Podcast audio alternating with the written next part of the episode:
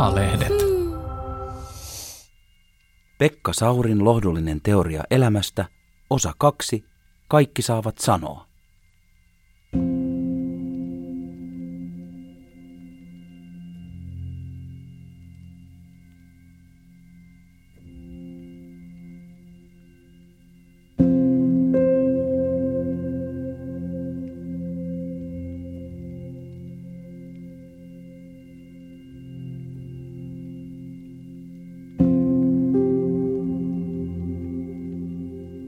Moi, tässä on Pekka Sauri.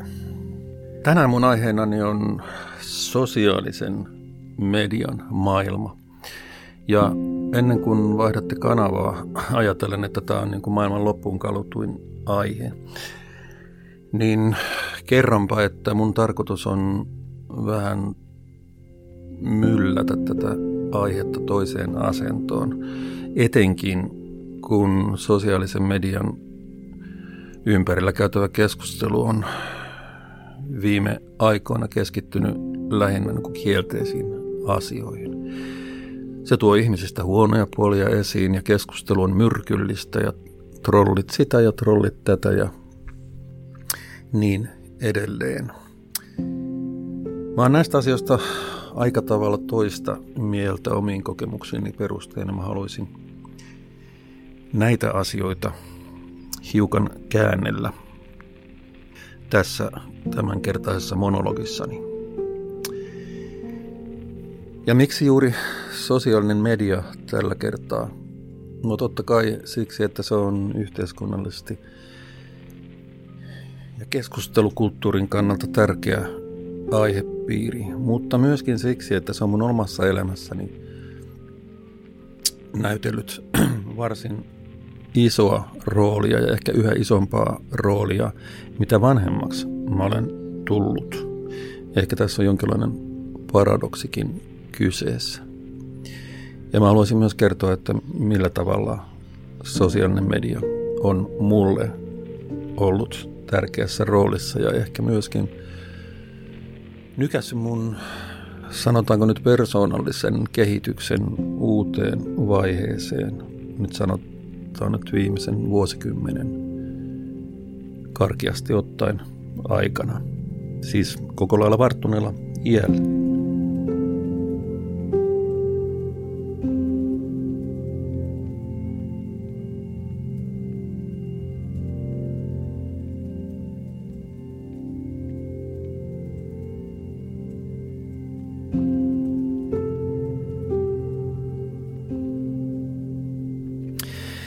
Jos mä aloitan tarinalla niin kuin nykyään kuuluu, millä tavalla tämä sosiaalisen median maailma mulle aukeni itse asiassa varsin nopeaan tahtiin ja dramaattisesti. Jotkut meistä muistaa, kun täällä Helsingissä ja Etelärannikolla ylipäänsäkin tämän vuosituhannen ensimmäinen vuosikymmen oli käytännössä katsoen lumeton – oli mustia talvia, mustia joulujakin ja taisi aika moni ruveta ajattelemaan, että ei tänne varmaan mitään lunta enää tulekaan, kun on tämä kasvihuoneilmiö ja kaikki ja ilmastonmuutos. Ja, ja nyt tähän täytyy nyt sitten tottua, kunnes sitten joulukuussa 2010 Helsinkiin ja tänne etelään tömähti parissa vuorokaudessa puoli metriä lunta. Koko lailla yllättäen. Suomenlahden yläpuolella ollut sadealue ulottukin sitten yhtäkkiä tänne mantereen puolelle ja siinä sitä sitten oltiin. Tämähän on, tämä olisi muuten aivan enemmän tai vähemmän niin kuin tavan mukaista saitten vaihtelua, paitsi että mä olin silloin vastuussa tästä asiasta. Mä olin Helsingissä kaupunginjohtajana vastuussa kaduista ja yleisistä alueista ja lumien auraamisesta muun muassa. Ja kun sitä lunta tuli, niin se oli ihan selvää, että kaupungin lumiorganisaation nitisi liitoksissaan. Tietysti monestakin syystä, kun sitä lunta tuli niin kuin koko ajan lisää, kun oli yhdet väylät oli avattu, niin sitten piti ruveta auraamaan uudestaan. Kalusto oli tietysti täydessä käytössä eikä riittänytkään ja sitä kalustoa jouduttiin haalimaan sitten muualtakin päin uutta maata ja taisi olla vähän kauempaakin. Ja sitten tuli tietysti kaikki nämä ylityörajoitukset ja muut vastaan. Ja seuraus oli se, että asiasta vastaava apulaiskaupunginjohtaja, eli minä, sai kohtalaisen massiivisen määrän sähköpostipalautetta ja puhelinpalautettakin. Palautetta nimenomaan mun sähköpostitilille ja mun puhelinnumeroon.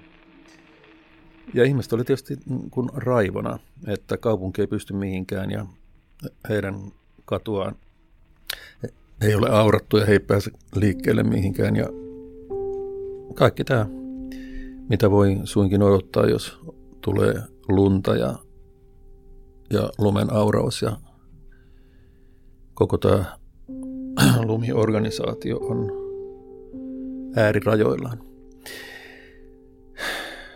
Ja tietysti siinä oli mukana kaikenlaisia aika nopeasti syntämisiä urbaania, urbaania legendoja, että – että tota, mä ajoin Mannerheimin tien niin päästä päähän ja yhtään lumiauraa ei näkynyt missään, siis tilanteessa, jossa kaikki kalusto oli liikenteessä.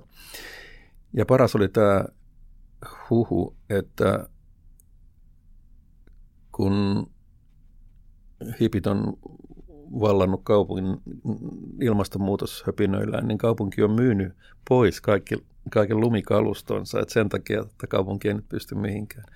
Ja mä ihmettelin hirveästi, että mihin tämmöinen voi perustua, kunnes mä hiffasin, että kaupunki myy aina, aina tota, jollakin väliajalla käytöstä poistettua kalustoa huutokaupalla niin kuin pois.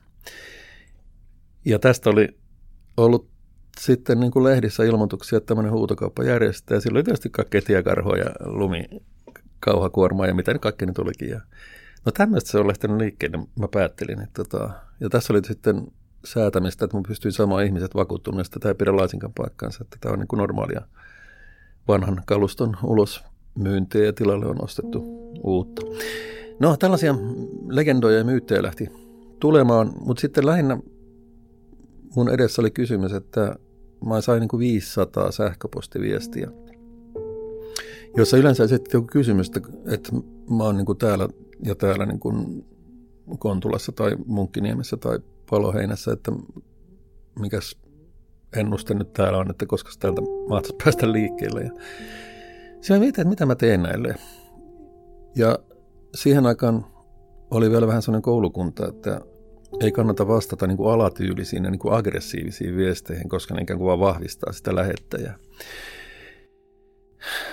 Mutta sitten mä mietin, että niin, että siis todella niin kuin osa näistä viesteistä oli, siis alatyylinen on lievä ilmaus. Ja mä sain siis, mä muistan just tällaisia, että että tota, mitä sä hippi luulet tietävässä näistä insinöörihommista, että mä takaisin pitää sitä yöradio. Tämä oli siis lievemmästä päästä.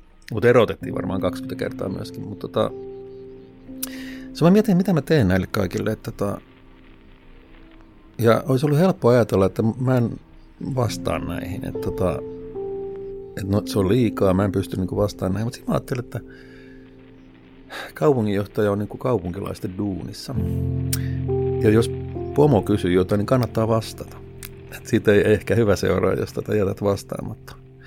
No sitten mä niin kun ilta- ja vähän yökaudetkin naputtelin vastauksia näihin niin kuin satoihin viesteihin. Ja se ei mennyt pelkästään niin kopipeistaamalla niin sama viesti, koska ne aina kysy, yleensä ne kysymykset tuli jostain niin kuin tietystä paikasta ja tietystä tilanteesta. Ja sitten piti vastata niin kuin kysymyksiin. Ja tietysti sopi kysyä ja kysyttiinkin, että onko se nyt niin kuin asiallista kaupunginjohtajan ajankäyttöön niin kuin vastailla omin sorminsa kaikkiin näihin yksittäisiin viesteihin. No ei se ollut järkevää ajankäyttöä, ja, mutta ellei mä olisi vastannut niihin, niin kukaan ei olisi vastannut, eikä se ollut mahdollista. Että jonkun oli pakko vastata, vastata niihin. Ja mä en voinut tehdä niinkään, että mä olisin ikään kuin delegoinut jollekin niiden vastaamisen, koska sitten mun olisi täytynyt seurata, että onko vastattu ja niin edelleen. Ja se olisi mennyt niin kuin hankalaksi. Mutta sitten mä ajattelin, että tämä ei voi jatkua näin. Ja Skadam, sosiaalinen media. tuli pelastajaksi ja mä olin ollut tietysti jo aikaisemmin Facebookissa ja Twitterissäkin. Twitterin mä olin varmasti liittynyt just niihin aikoihin tai vähän ennen. Sitten ennen kuin seuraava talvi tuli, niin mä ajattelin, että pitää ottaa niin sosiaalinen media käyttöön. Ja se me yrittiin yhdessä rakennusviraston, silloisen rakennusviraston kanssa, joka oli vastuussa tästä lumen ajamisesta käytännössä, niin kertoin etukäteen sosiaalisessa mediassa, että miten nämä lumihommat on kaupungilla järjestetty. Ja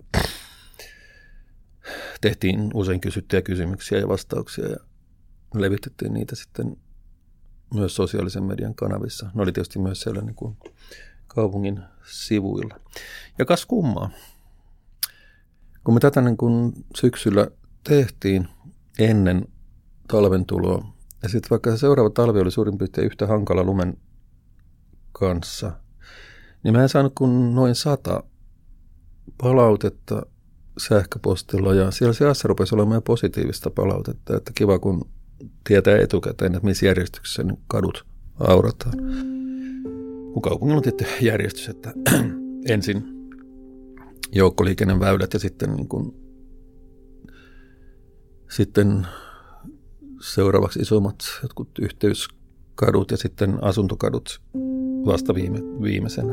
Sen mukaan, että kuinka paljon liikennettä on. Ja tietysti niin kuin tyypillistä, että monelle tämä oli täysin yllätys, että se menee tällä tavalla näin, koska ei ollut, tätä, tämä tieto ei ollut levinnyt.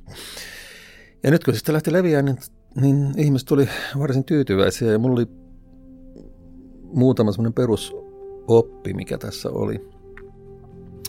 Ensimmäinen oli se, että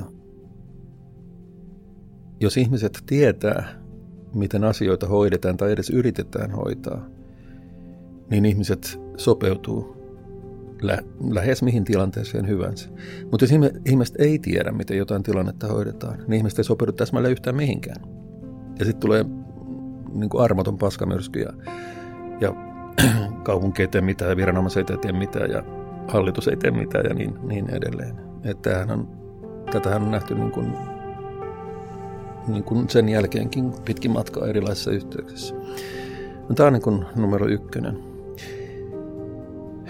Ja se perustuu, kysymys on nimenomaan kuin viestinnästä, kommunikaatiosta, vuorovaikutuksesta. Miksi sitä halutaankin nyt nimittää yhteydenpidosta.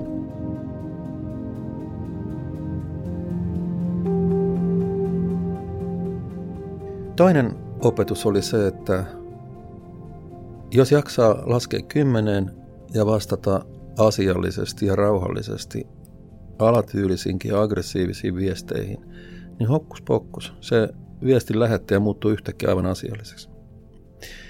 Tämä pätee mun laskujen mukaan noin 95 tapauksesta sadassa. Ja mä mietin, että mistä tämä johtuu. Ja mä päättelin, että se johtuu siitä, että kun, tai siihen aikaan kymmenen vuotta sitten, kun ihminen lähtee antamaan palautetta jollakin organisaatiolle, erityisesti niin kuin julkisen sektorin organisaatiolle, niin ehkä ajattelee, että tätä ei kukaan edes lue, saati sitten vastaa. Että se on oikeastaan aika sama, mitä tuohon niin kuin mustaan aukkoon niin kuin tuuttaa. Että sinne voi laittaa lyhentämättömänä kaiken aggressionsa niin kuin, ja tunnetilansa ja ärtymyksensä. Minkä hyvin ymmärtää, jos yrität kaivaa aamulla ennen töihin lähtöä niin kuin autoa kaupungin auraaman lumivallin takaa niin kuin lapsen hiekkalaatikolapparilla ja toisella kädellä annat puhelimella palautetta niin kuin asiasta vastaavalle kaupunginjohtajalle, niin sen hyvin ymmärtää, että se saattaa olla kohtalaisen kuin värikästä se palaute ja olikin. Mutta jos sinne, jos käy ilmi, että täälläkin toisessakin päässä on ihminen, niin kuin oikea ihminen, joka vastaa vielä niin kuin asiallisesti, niin aika harva kehtaa jatkaa sitä niin kuin alatyyliä sen jälkeen. Se vaatii niin kuin tiettyä niin kuin luonteenlaatua. Ja se tietty luonteenlaatu on vain niin kuin muutamalla prosentilla ihmisistä. Että suurin osa ihmisistä muuttuu täysin asialliseksi. Ja se keskustelu voi jatkua sitten ihan niin kuin tavalliseen tapaan. Tämä oli opetus numero kaksi. Laske kymmeneen, vastaa asiallisesti ja toinen osapuoli muuttuu myös asialliseksi. Ja kolmonen, mikä oli tärkeintä ja nimenomaan aiheen kannalta tärkeää oli se, ja tämä oli todella ikään kuin räjähdysvoimaista. Täsmälleen samalla vaivalla, samalla energialla, samassa ajassa, kun sä tavoitat yhden ihmisen sähköpostilla, tai montako sä saat, nyt siihen osoitekenttään, niin sä voit tavoittaa täsmälleen saman kokoisella viestillä, samalla duunilla, niin kuin 100 000 ihmistä niin kuin sosiaalisen median kautta. Täsmälleen samalla vaivalla. Ja tämä jo sinänsä on vastaus kysymyksiin, että kannattaako niin kuin kaupungin tai kunnan tai firman tai minkä tahansa niin kuin organisaation olla sosiaalisessa mediassa. No totta Mooses kannattaa, koska se on tämän paljon puhuttu niin tuottavuuden ja tehokkuuden kannalta aivan niin kuin tähtitieteellistä. Ja mulla on nyt Twitterissä 121 000 ja 121 500 seuraajaa näytti olevan äsken. Jos mä mietin sitä, että mä kirjoitan sähköpostiviestin, lähetän sen yhdelle ihmiselle, se vie niin kuin aikaa minuutin.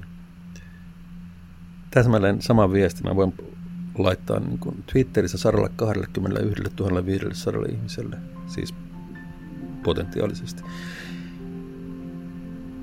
Se on siis 121 500 kertainen hyötysuhde verrattuna siihen yhteen sähköpostiviestiin.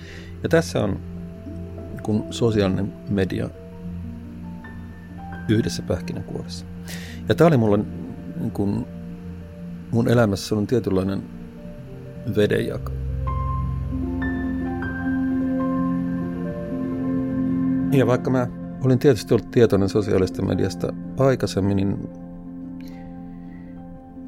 Kyllä mulla oli ensin vähän semmoinen, että mihin mä tätä tartten. Ja ehkä suorastaan semmoinen, että tämä on näiden nuorisolaisten niin kuin, juttuja. Ja vaikka sosiaalisella medialla sellaisena kuin me sen nyt tunnemme, niin kuin Facebookkeinen ja Twitterinen ja Instoinen ja niin edespäin, ja näitä alustahan tulee koko ajan lisää, niin sosiaalisella mediallahan oli jo edeltä ja edellisen vuosituhannen puolella kaikki ne IRC gallerioineen ja muineen. Mutta niitä ei silloin osattu vielä niin kuin nimetä sosiaaliseksi mediaksi. Ja mähän niin kuin, huvittavaa kyllä, mähän törmäsin tämän IRC-gallerian osallistumatta siihen, kun mä vedin sitä yölinja-ohjelmaa silloin 90-luvunkin puolella, kun sinne tuli aina välillä näitä orkestroituja pilasoittoja, että joku jengi niin kuin keksi jonkun tosi hauskan, hauskan niin jäynän ja sitten, että nyt, nyt kusetetaan sitä sauria siellä suorassa lähetyksessä, että miten hän äijä mahtaa käydä. Ja sitten tota, no, aina välillä se toimi paremmin ja aina välillä huonommin, mutta tota, ja munkin kannalta paremmin, paremmin tai huonommin. Mutta sitten mulle kerrottiin, että tota, on tällaisia niin kuin irkki ryhmiä, jotka nimenomaan on tehty niin kuin yölinjan ympärille. Ja vaikka osa niistä oli ihan tämmöisiä viattomia, ne vaan niin keskusteli yölinjasta niin keskenään, mutta jotkut sitten rupesivat järkeä näitä hauskoja, hauskoja niin juttuja. Ja, ja kerran joku irkkiporukka oli tota, hakkeroinut mun tota, nettisivun. Et mä olin tota, laittanut sinne jonkun niin kuin, helvetin tulen loimuamaan niin kuin siinä etusivulla. Ja en tiedä, mihin mytologiaan tämä sitten liittyy. Mutta tämä oli siis se sosiaalisen median edeltäjä tai yksi niistä edeltäjistä ja vasta se sosiaalinen media varsinaisesti niin kuin iski ihmiskuntaa vasta sitten 2000-luvun puolella ja hyvinkin 2000-luvun puolella. Suomessa on Facebookin, olisiko ollut 2008 maisemissa, kun se lähti niin kuin isommasti liikkeelle ja mä olin kyllä siellä heti mukana ja sitten kuten mainittu, niin Twitterissä sitten noin 2010 lähtien, eli viimeiset 10-11 vuotta. Mutta tässä siis mun tämä lyhyt historia. Ja voisi sanoa, että loppu on historia, että seuraajia tullut yhä enemmän. Mä oon ottanut, ottanut niin kuin mielestäni aika niin kuin tehokkaasti nimenomaan Twitterin käyttöön niin kuin keskustelualustana. Ja mä kerron tässä myöhemmin, että mitä, millä tavalla se on mun elämääni vaikuttanut, millä tavalla se on mun ehkä suorastaan persoonallisuuttani muuttanut ja, ja ehkä vähän sitäkin, että miten se ylipäänsä vaikuttaa ihmisten elämään. Kuuntelet Pekka Saurin lohdullinen teoria elämästä podcasti. Ja tähän väliin pieni mainoskatko.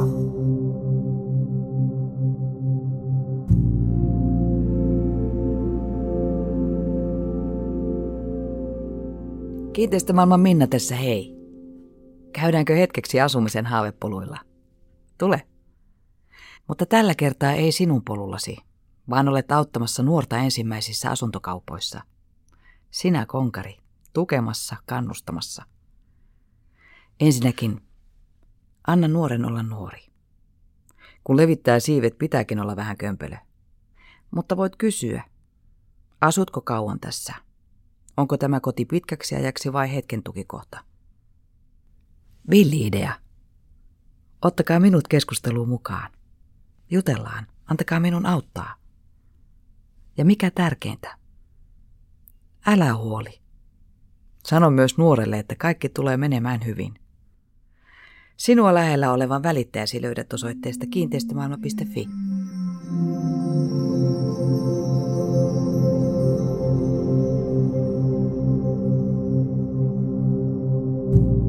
Mutta jos mä lähden ensin tämmöistä mahdollisimman isosta maisemasta, suorastaan ikään kuin ihmiskunnan sivilisaation historian näkökulmasta. Me eletään nyt semmoista aikaa,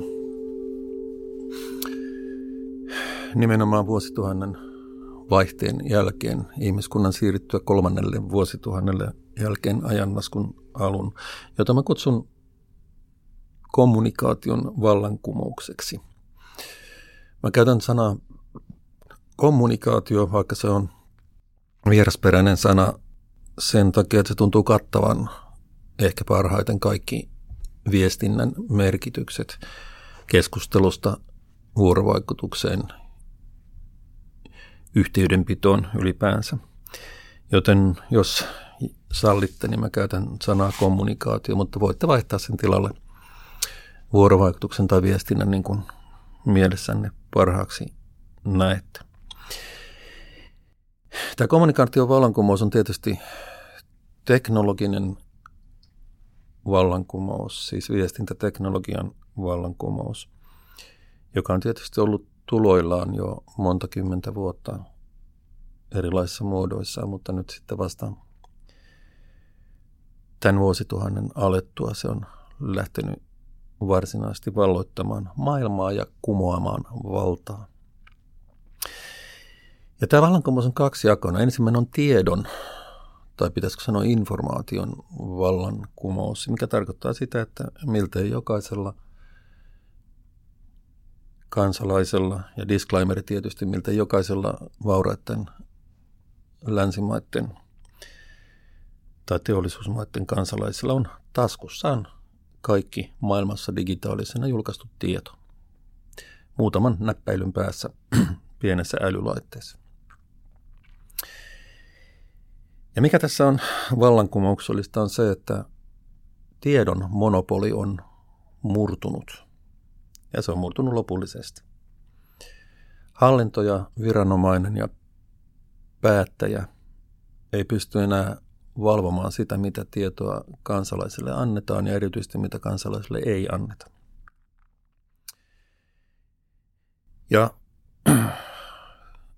tämä on ensimmäistä kertaa ihmiskunnan historiassa, kun me ollaan tämmöisessä tilanteessa. Ja mä oon välillä ihmetellyt, että kumma, kun tämä ei ole aiheuttanut isompia mullistuksia kuin se on aiheuttanut. on se nyt kaikenlaista aiheuttanut, mutta elämä nyt tuntuu kuitenkin jatkuvan osapuilleen entisellään. Mikä nyt taas palautuu siihen, että ihminen on ihminen, oli teknologia tai muoti missä vaiheessa hyvänsä.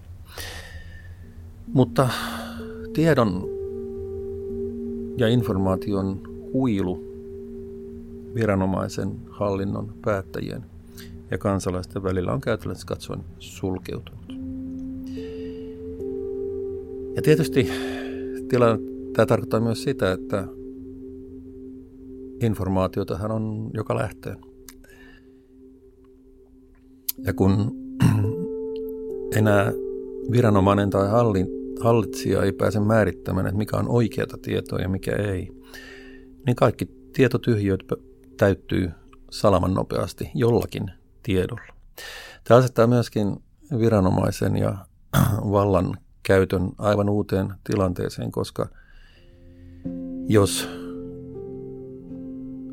päättäjä tai viranomainen, hallinto ei anna riittävän nopeasti sitä tietoa, mitä ihmiset odottaa tai kaipaa. Se täyttyy kyllä niin kuin erittäin nopeasti jollakin muulla informaatiolla. Ja siihen mahtuu kaikenlaista niin kuin salaliittoteoriaa ja, ja valeuutisia, mitä kaikkea nyt tässä on ollut vilkkaasti esillä viime vuosien aikana. Ja tämä tietysti edellyttää sitä, että kun viranomainen ja hallinto ei enää kykene määrittämään sitä, mikä on oikeaa tietoa, mikä on hyödyllistä tietoa, mikä on totta, niin ihmiset joutuu sen itse keskuudessaan määrittelemään, mikä nostaa kyllä vaikeusastetta huomattavasti. Ja sen takia se, olisi, se on äärimmäisen tärkeää, niin kuin jo tietysti tehdäänkin, että kun kasvavia ihmisiä, uusia ihmisiä koulutetaan ja johdatetaan yhteiskunnan elämään, niin kriittinen lukutaito on tässä aivan olennainen asia. Ja tämmöiset asiat kuin hyvin yksinkertaiset asiat kuin, että älä usko kaikkea, mitä luet, hanki aina niin kuin toinen lähde, mihin voit verrata sitä. Älä aina usko kaikkea, mitä itse ajattelet. Tarkista sekin, että onko sun ajattelu tai mihin sun ajattelu perustuu. Ja vertaile aina näkemyksiäsi muiden kanssa. Tietohan on yhteisöllistä.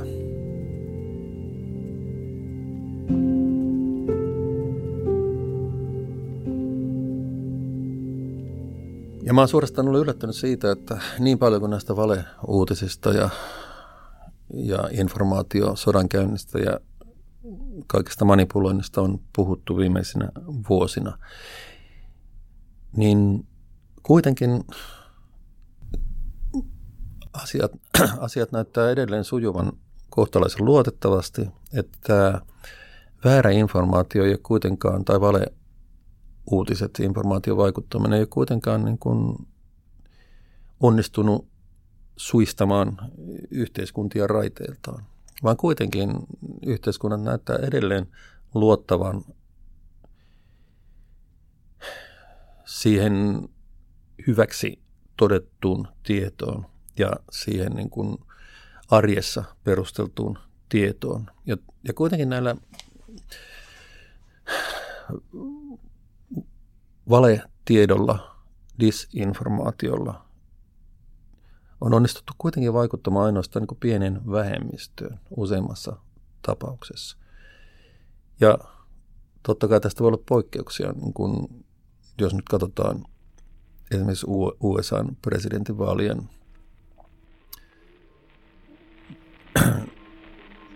niin kuin tuloksen manipulaatiokeskustelu, että – varastettiinko vaalitulos ja niin edelleen. Ja siellä näyttää olevan paljon ihmisiä edelleenkin, jotka on sitä mieltä, että, että vaalitulos oli manipuloitu. Mutta yleisesti ottaen suuri enemmistö edelleenkin luottaa siihen koeteltuun tietoon, eikä hurahda sitten näihin näihin valeuutisiin ja väärään tarkoituksella vääristeltyyn tietoon. Mikä tietysti on lohdullista ja herättää tulevaisuuden uskoa sikäli, että okei, okay, että tätä nyt kun tämä tiedon kuilu hallitsijoiden ja viranomaisten sekä kansalaisten välillä on sulkeutunut, niin mitä parempi koulutustaso ihmisellä on tai yhteiskunnassa vallitsee, niin sitä turvallisemmin voidaan kuitenkin katsoa tulevaisuuteen, että ei se kuitenkaan mene niin tämmöiseksi sattumavaraiseksi kaaukseksi, että tänään valitsee tämä totuus ja huomenna tuommoinen totuus. Tämä johtuu niin kuin lähinnä siitä, että ihmiset nousee kuitenkin aamulla ylös ja keittää kahvia ja lähtee duuniin, että tämä arki on kuitenkin se, jonka ympärillä, ympärillä myös tietoisuus ja ymmärrys pyörii.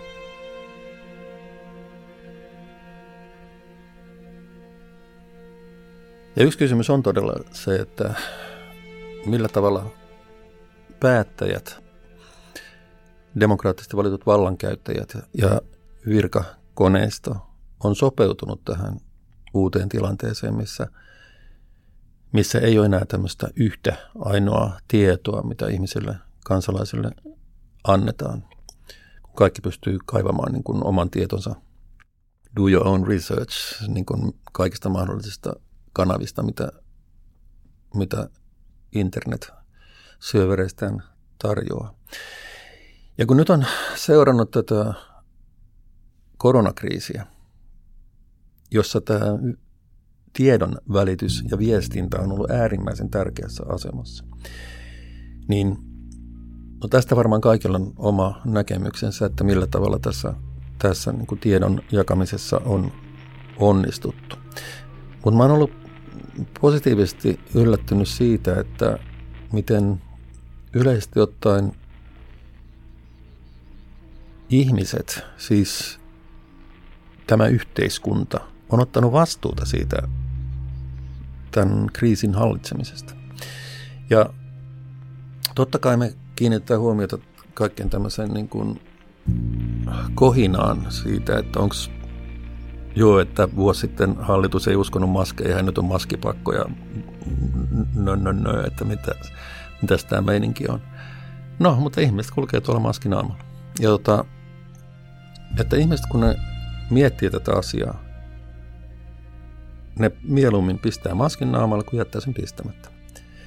Koska tota, ne ajattelee, että okei, mä en pysty lukemaan kaikki näitä tutkimuksia niin kuin ympäri maailmaa, että minkä kokoisia partikkeleita mikäkin maski niin kuin pysäyttää ja, ja estääkö se mua tartuttamasta muita vai mua, muita tartuttamasta mua ja kaikkea tätä. Ei, ihmistä miettii hetken ja tulee siihen tulokseen, että okei, mä käytän maski. Ja tämä on sellaista niin kuin myöskin lohdullista havaita ja se herättää luottamusta tulevaisuuteen, että – kun tällainen, kun auktoriteetin tai päättäjän tai viranomaisen tiedon monopoli on murtunut, niin ihmiset ottaa vastuuta siitä tiedosta. Se, se, se tieto ikään kuin otetaan yhteisölle, ihmiset puhuu sitä keskenään, miettii tykönään sen ymmärryksen ja varmaan niin kuin koulutuksen läpi mikä heillä tässä meidän hienossa koulutusyhteiskunnassamme on heille annettu. Ja tässä mun mielestä on niin tulevaisuuden airut, että meidän ei ehkä tarvitse olla huolissamme siitä, että, että ei ole enää sitä kyseenalaistamatonta yhtä tietoa. Ja että kaikessa tiedossa on oma niin kuin epävarmuutensa, joka perustuu niin kuin tutkimukseen ja, ja niin edelleen. Mutta tällä tietoa, mikä meillä nyt on, mä pistän niin kuin maskin naamalla. Ja, ja näin se tulee menemään. Ja todennäköisesti yhä enemmän niin, että myös sen myötä, mitä enemmän koulutustaso niin Suomessa kuin maailmassa nousee, sitä enemmän tämä tiedon vapautuminen tuottaa myös sitä niin kuin tiedon yhteisöllisyyttä, tiedon yhteisöllistämistä, että ihmiset miettii eri vaihtoehtoja ja sitten toimii, toimii niiden perusteella. Ja todennäköistä on, että enemmistö toimii niin kuin sen parhaan tiedon varassa, mikä heillä on käytettävissään. Ja sitten on aina joku vähemmistö, joka epäilee sitä parasta tietoa, joka on sitä mieltä, että joku muu tieto on parempi. No, ne saattaa sitten olla pistämättä maskia naamalle, tai sitten pistää maskin naamalle ja jupisee siellä takana. Että en mä tähän usko, mutta pannaan nyt, että, että niin kuin ihmiset tuijot. Mutta näin, mä kuvittelin, että se tulee menemään tulevaisuudessakin, koska tämä, tämä tulee niin kuin olemaan yhä selkeämpää, tämä, että ihmisillä on mahdollisuus löytää yhä enemmän tietoa, yhä enemmän informaatiota löytyy muutaman näppäilyn päästä päässä niin kuin hakuohjelmalla. Ja sitten sieltä pitää onnistua niin kuin vertailemaan erilaisia tietoja ja miettimään sit sitä, että mikä näistä on parhaiten perusteltu. Ja tietysti voi kilauttaa kaverille, että tota, miten sä oot miettinyt tätä näin. Ja näinhän se menee. Ja aina tätä keskustelua ei käydä näin, näin niin kuin konkreettisesti, että ihmiset niin kuin istuisi oikeasti nyt, nyt niin kuin mietitään tämä asia niin kuin juurta jaksain, vaan totta kai ihmiset myöskin katselee, mitä muut tekee ja ehkä luottaa johonkin ihmiseen ja, ja se, se joku luotettava ihminen toimii tällä tavalla. Ja sitten mäkin ajattelen, että okei, että toi on jonkinlainen niin kuin vakuus sille, että tämä on järkevä tapa toimia, että mäkin teen tuolla tavalla. Tämä niin kuin esimerkin, esimerkin voima. Mutta kommunikaation vallankumouksen osa kaksi on se varsinainen yhteydenpidon vuorovaikutuksen viestinnän vallankumous. Eli se, että miltei jokaisella kansalaisella on taskussaan erittäin tehokas media. Jokainen on oman mediansa vastaava päätoimittaja, jos niin, kuin niin haluaa. Ja yhä useammat rupeaa jo olemaankin. Viestintä on vapautunut ennakkovalvonnasta. Ja tämähän on myöskin täysin kumouksellista. Ensimmäistä kertaa sivilisaation historiassa ollaan tämmöisessä tilanteessa. Ja tämähän on tapahtunut erittäin lyhyellä aikavälillä. Jos nyt katsotaan, että vielä 80-luvulla, 80-luvun alussa meillä on niin kuin yleisradion radio- ja telkkarikanavat, sitten oli niin kuin paperilehdet. Vuonna 1985 tuli paikallisradiot, että tämä radiomonopoli niin kuin hajosi. Sitten myöhemmin TV-monopoli hajosi. Meillä on sekä radioita että telkkarikanavia, siis hurumykky.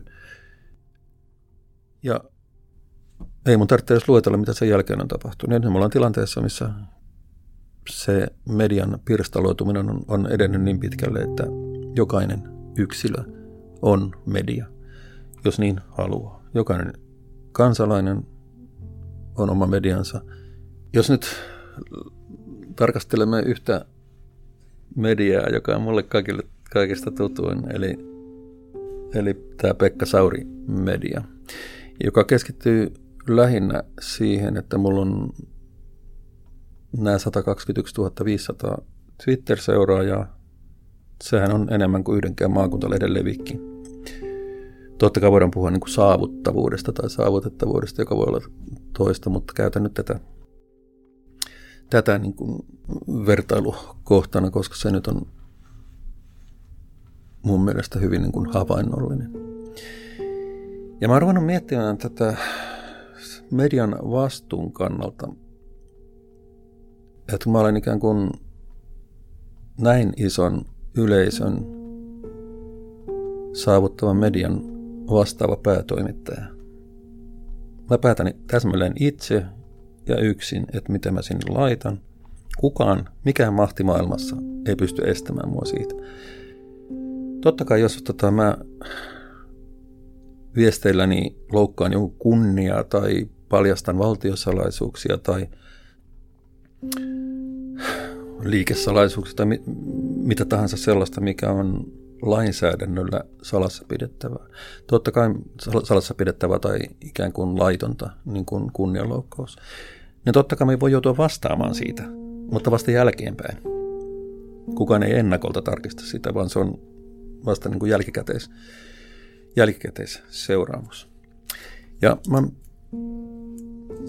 mä oon ruvennut niin kuin miettiin tätä mun mediaani melkein niin kuin ohjelmakarttana. Mulla on erilaisia sellaisia, no en mä nyt sano ohjelmia, mutta sellaisia tota, sarjoja, joita mä laitan menemään niin kuin eri aiheesta ja vähän niin kuin eri, ehkä vähän eri yleisöllekin. Ja tota, no lähtien siitä, että mä yleensä laitan aamulla aina tämmöisen hyvää huomenta viestin, joka on tietysti tällainen niin kuin, niin kuin sellainen positiivinen tsemppiviesti. Mä yritän olla olematta niin kuin siirappinen, että tota, et mä, en, mä yritän välttää niin kuin kaik, kaikin tavoin tämmöistä niin kuin Paolo Coelho kaltaista niin kuin aforistikkaa, vaan mä, mä koitan keksiä jotain, joka olisi hauskaa tai peräti sellaista, niin kuin, joka saa ihmiset nauramaan. Nämä on yleensä tämmöisiä niin kuin aamu viestejä, koska mä ajattelen, että se on sekin jotenkin mun vastuulla jollakin tavalla, että mä, mä niin kuin, aika moni, mä huomaan, että aika moni niin kuin, suurin piirtein herättyä, niin aukasen niin kuin Twitterin, mitä tänään. Ja sitten jos mä tavoitan niin kuin ihmisiä heti aamusta, niin tota, mä ajattelen, että se on hyvä. Se on niin kuin se on niin kuin Suomen ja maailman tulevaisuuden kannalta niin kuin positiivinen teko. Mun yksi, yksi perusjuttu, mistä mä innostuin, siitäkin varmaan vu- viisi vuotta ehkä joku. Tuo Twitterissä tämmöinen botti, joka postaa monta kertaa päivässä niin kuin historiallisia valokuvia Helsingistä. Lähtien niin 1800-luvulta ja no, jotkut saattaa ulottua tähän vuosituhannen vaihteeseenkin, mutta tota, mutta joka tapauksessa vanhoja Helsinki-kuvia. Ja tota, mä kierrätän niitä niin kuin hyvin usein päivittäin varmaan, riippuen vähän siitä, että jos siellä on jotain, mikä mua erityisesti kiinnostaa ja, ja missä on jotain ehkä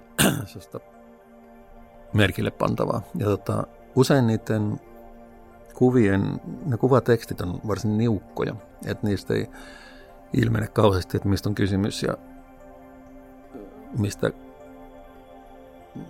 mistä paikasta tämä on ja mitä siellä tapahtuu ja niin edelleen. mä yritän kaivaa sitten lisää informaatiota siihen, että tässä on tämmöistä ja tämmöistä. Sitten erityisesti mulle tuottaa perversiä tyydytystä se, että jos siellä sanotaan vaikka joku laiva, Siinä mä kaivan jostain, että mikä, missä tämä laiva on rakennettu, millä reitillä se kulki, mitä sille tapahtuu. Sitten sieltä löytyy usein aika sellaista niin dramaattista juttua, että laiva haaksi rikkoutui myöhemmin, ja, tai että se romutettiin niin kuin Italiassa vuonna 1957, tai se luovutettiin sotakorvauksena Neuvostoliitolle tai jotain tällaista. Siis äärimmäisen kiehtovaa. Ja tota, sitten mä, joskus mä saatan keksiä jonkun niin kuin NS-hauskan niin kuin kuvatekstin.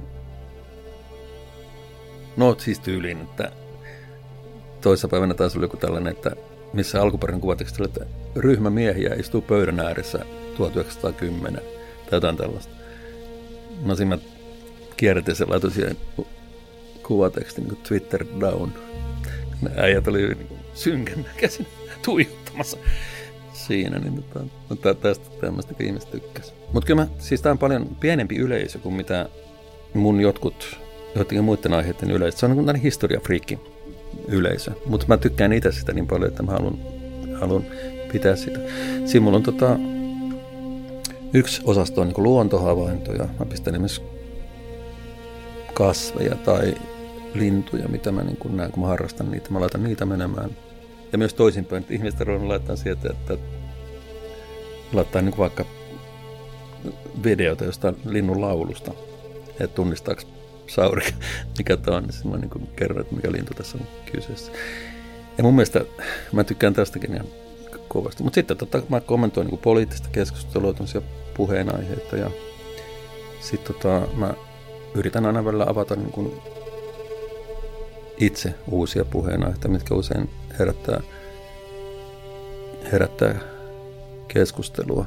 Siinä mulla on tämmöinen niin yksi, yksi tota feature on tämä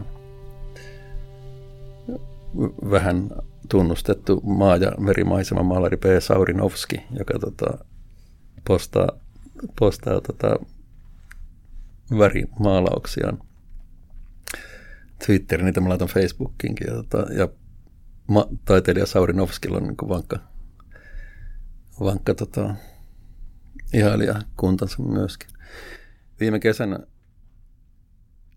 me oli maalla kanoja, niin sitten tota, mä aloitin tämmöisen Kanala Gate-progiksen, missä mä tota, kuvasin näitä kanoja ja kukkoja ja kirjoitin niiden ympärille niin kuin erilaisia, erilaisia niin kuin mielikuvituksellisia tarinoita. Ja noit pitkin talvea ihmiset on kysynyt, että koska niin kuin toinen tuotanto, tuotantokausi on tulossa kanalakeitistä. Ja täytyy nyt ruveta miettimään sitäkin. Mutta se pointti on se, että, että mä mietin mun tätä someprofiilia niin kuin tämmöisenä kokonaisena mediana. Ja tota, jossa on ikään kuin samalla tavalla eri, osa, eri osastoja kuin on missä tahansa niin kuin no, lehdessä tai telkkarissa tai radio, radiokanavilla. Ja tota, se on äärimmäisen kiehtovaa. Ja tota, ja jos kun mä miettinyt sitä niin päätoimittajuutta, niin missä määrin mä olen siis vastuussa siitä, mitä siellä, siellä niin kuin julkaistaan. Totta kai mä vastuun siitä, mitä mä itse julkaisen, mutta sitten siellähän saattaa tulla niin kuin keskusteluketjuja ja niin edespäin, jos saattaa tulla mitä vaan. Ja jota, siinä mä just sitä miettinyt, että jos siellä tulisi jotakin, mikä olisi tavalla tai toisella niin kuin, no suorastaan laitonta, niin, niin miten mä sitten menettelisin. Jota, mutta mä oon selvinnyt tosi vähällä. Ja tämä vähän ihmetyttääkin. Ja tämä on yksi osa sitä mun näkemystäni, että, että mä haluaisin vähän kääntää tätä sosiaalisen median ympärillä käytävää negatiivista keskustelua ympäri, koska mä en törmää tähän negatiivisuuteen.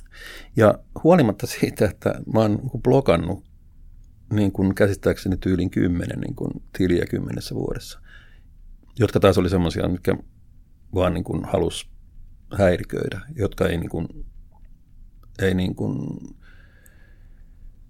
tokeentunut siitä.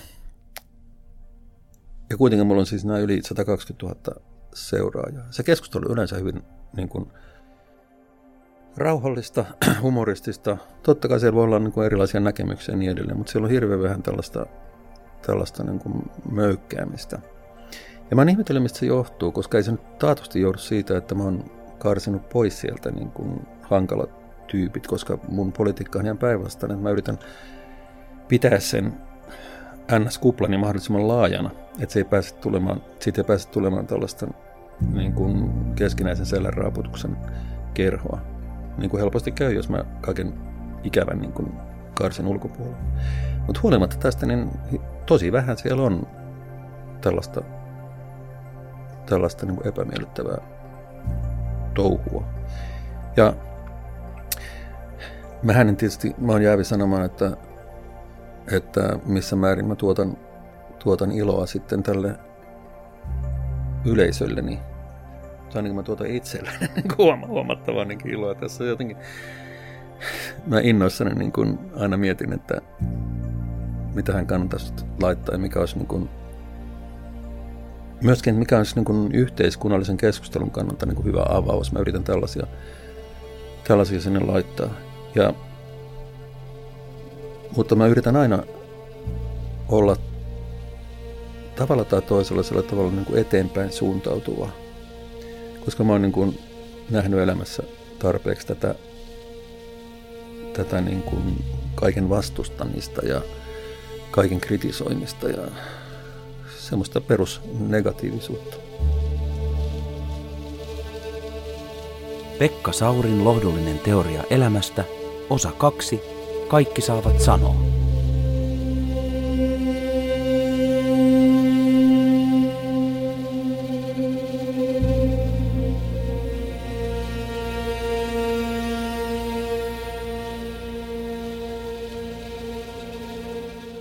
Ai niin, ja sitten mä unohdin yhden vielä, joka on tämä En ehkä kestä osasto.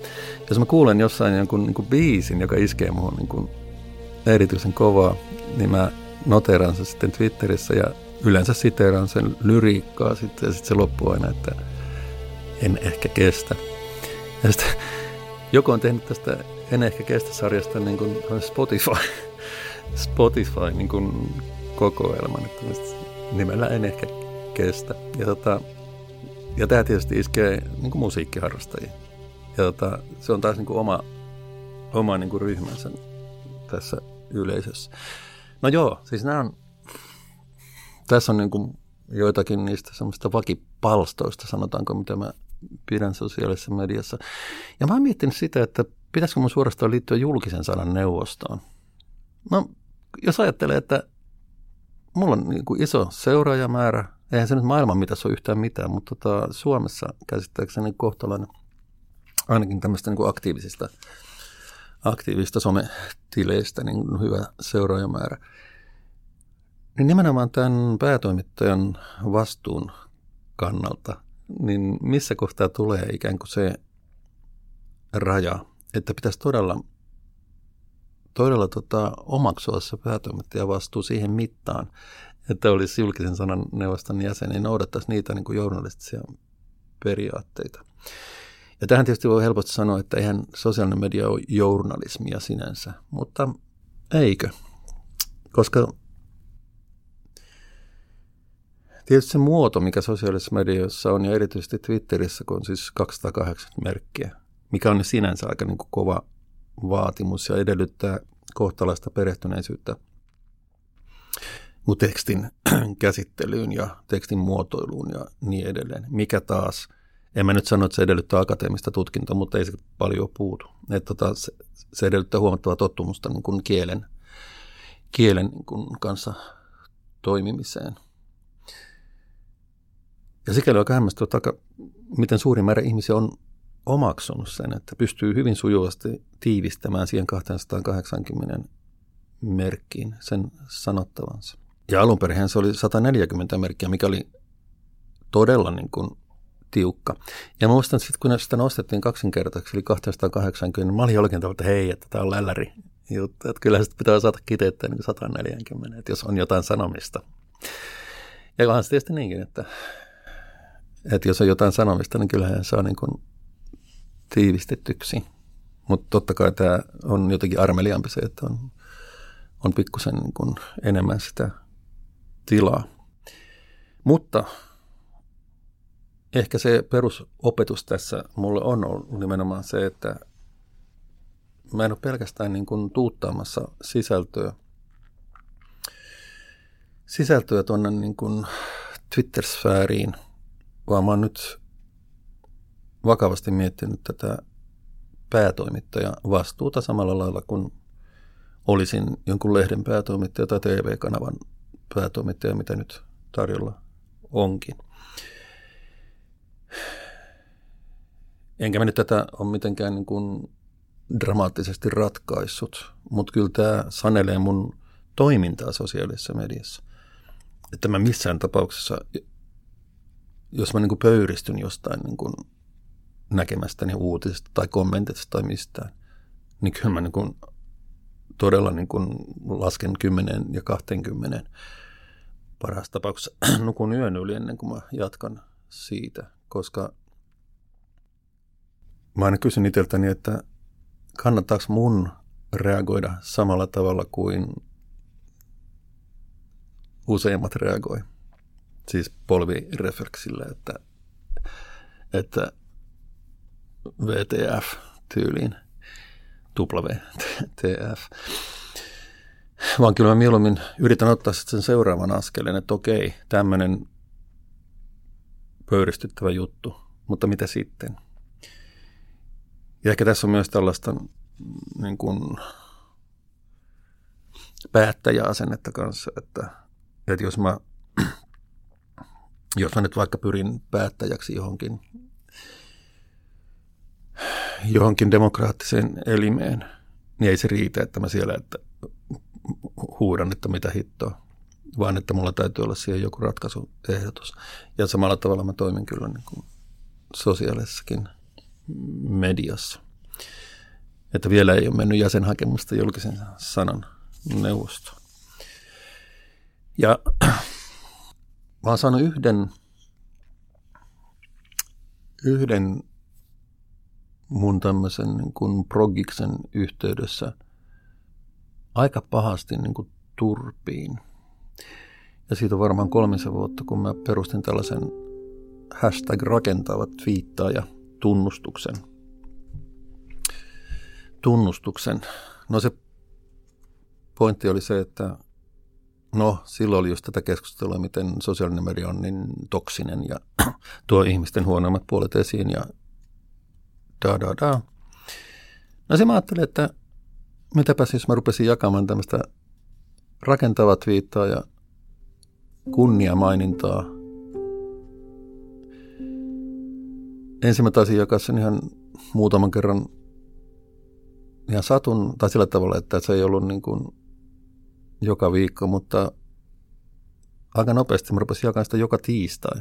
Ja tota, joka viikko siis. Ja se idea oli se, että ihmiset saa ehdottaa, että heidän mielestään niin kuin rakentavaa twiittaa ja, ja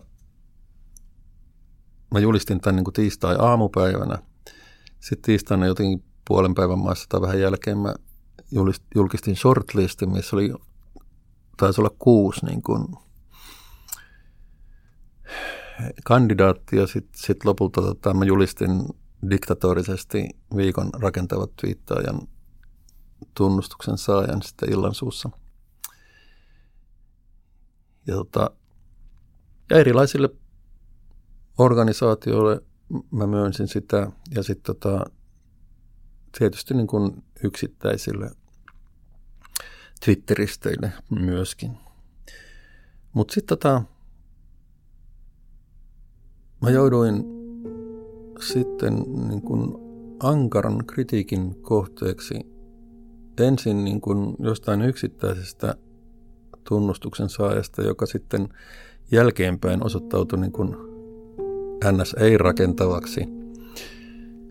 Se mä yritin piipittää siellä, että hei, että en mä oikein osaa olla vastuussa niin kuin siitä, mitä ihmiset tekee sen jälkeen, kun tota, mä oon antanut niille rakentavat viitteet tunnustuksia. Jotkut olivat sitä mieltä, että mun pitää vastata, vastata niistä, mitä mä pidin vähän niin kuin, vähän niin kuin kovan, mutta tota, mutta sitten se laajeni semmoiseksi, että tota, kritiikki laajeni sitten tämmöistä yksittäisistä vääristä valinnoista. Sitten koko tähän ajatukseen, että twiittaamisen pitäisi olla rakentavaa. Ja tota, sitten sit tuli, tuli just tällaista, että joo, että, että tota, se on niin kohtuutonta odottaa, että tämä keskustelu olisi kaikilta osin rakentavaa.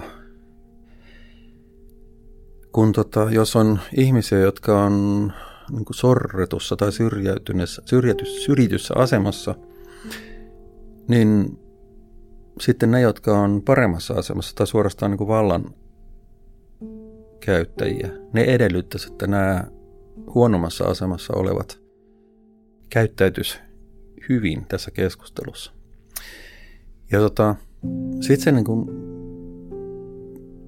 se pääsi hallinnasta ja mä tein, tein itse siinä niin kuin yhden mokan, kun sitten oli yksi erityinen Twitteristä, joka piti tätä kritiikkiä voimakkaasti esillä.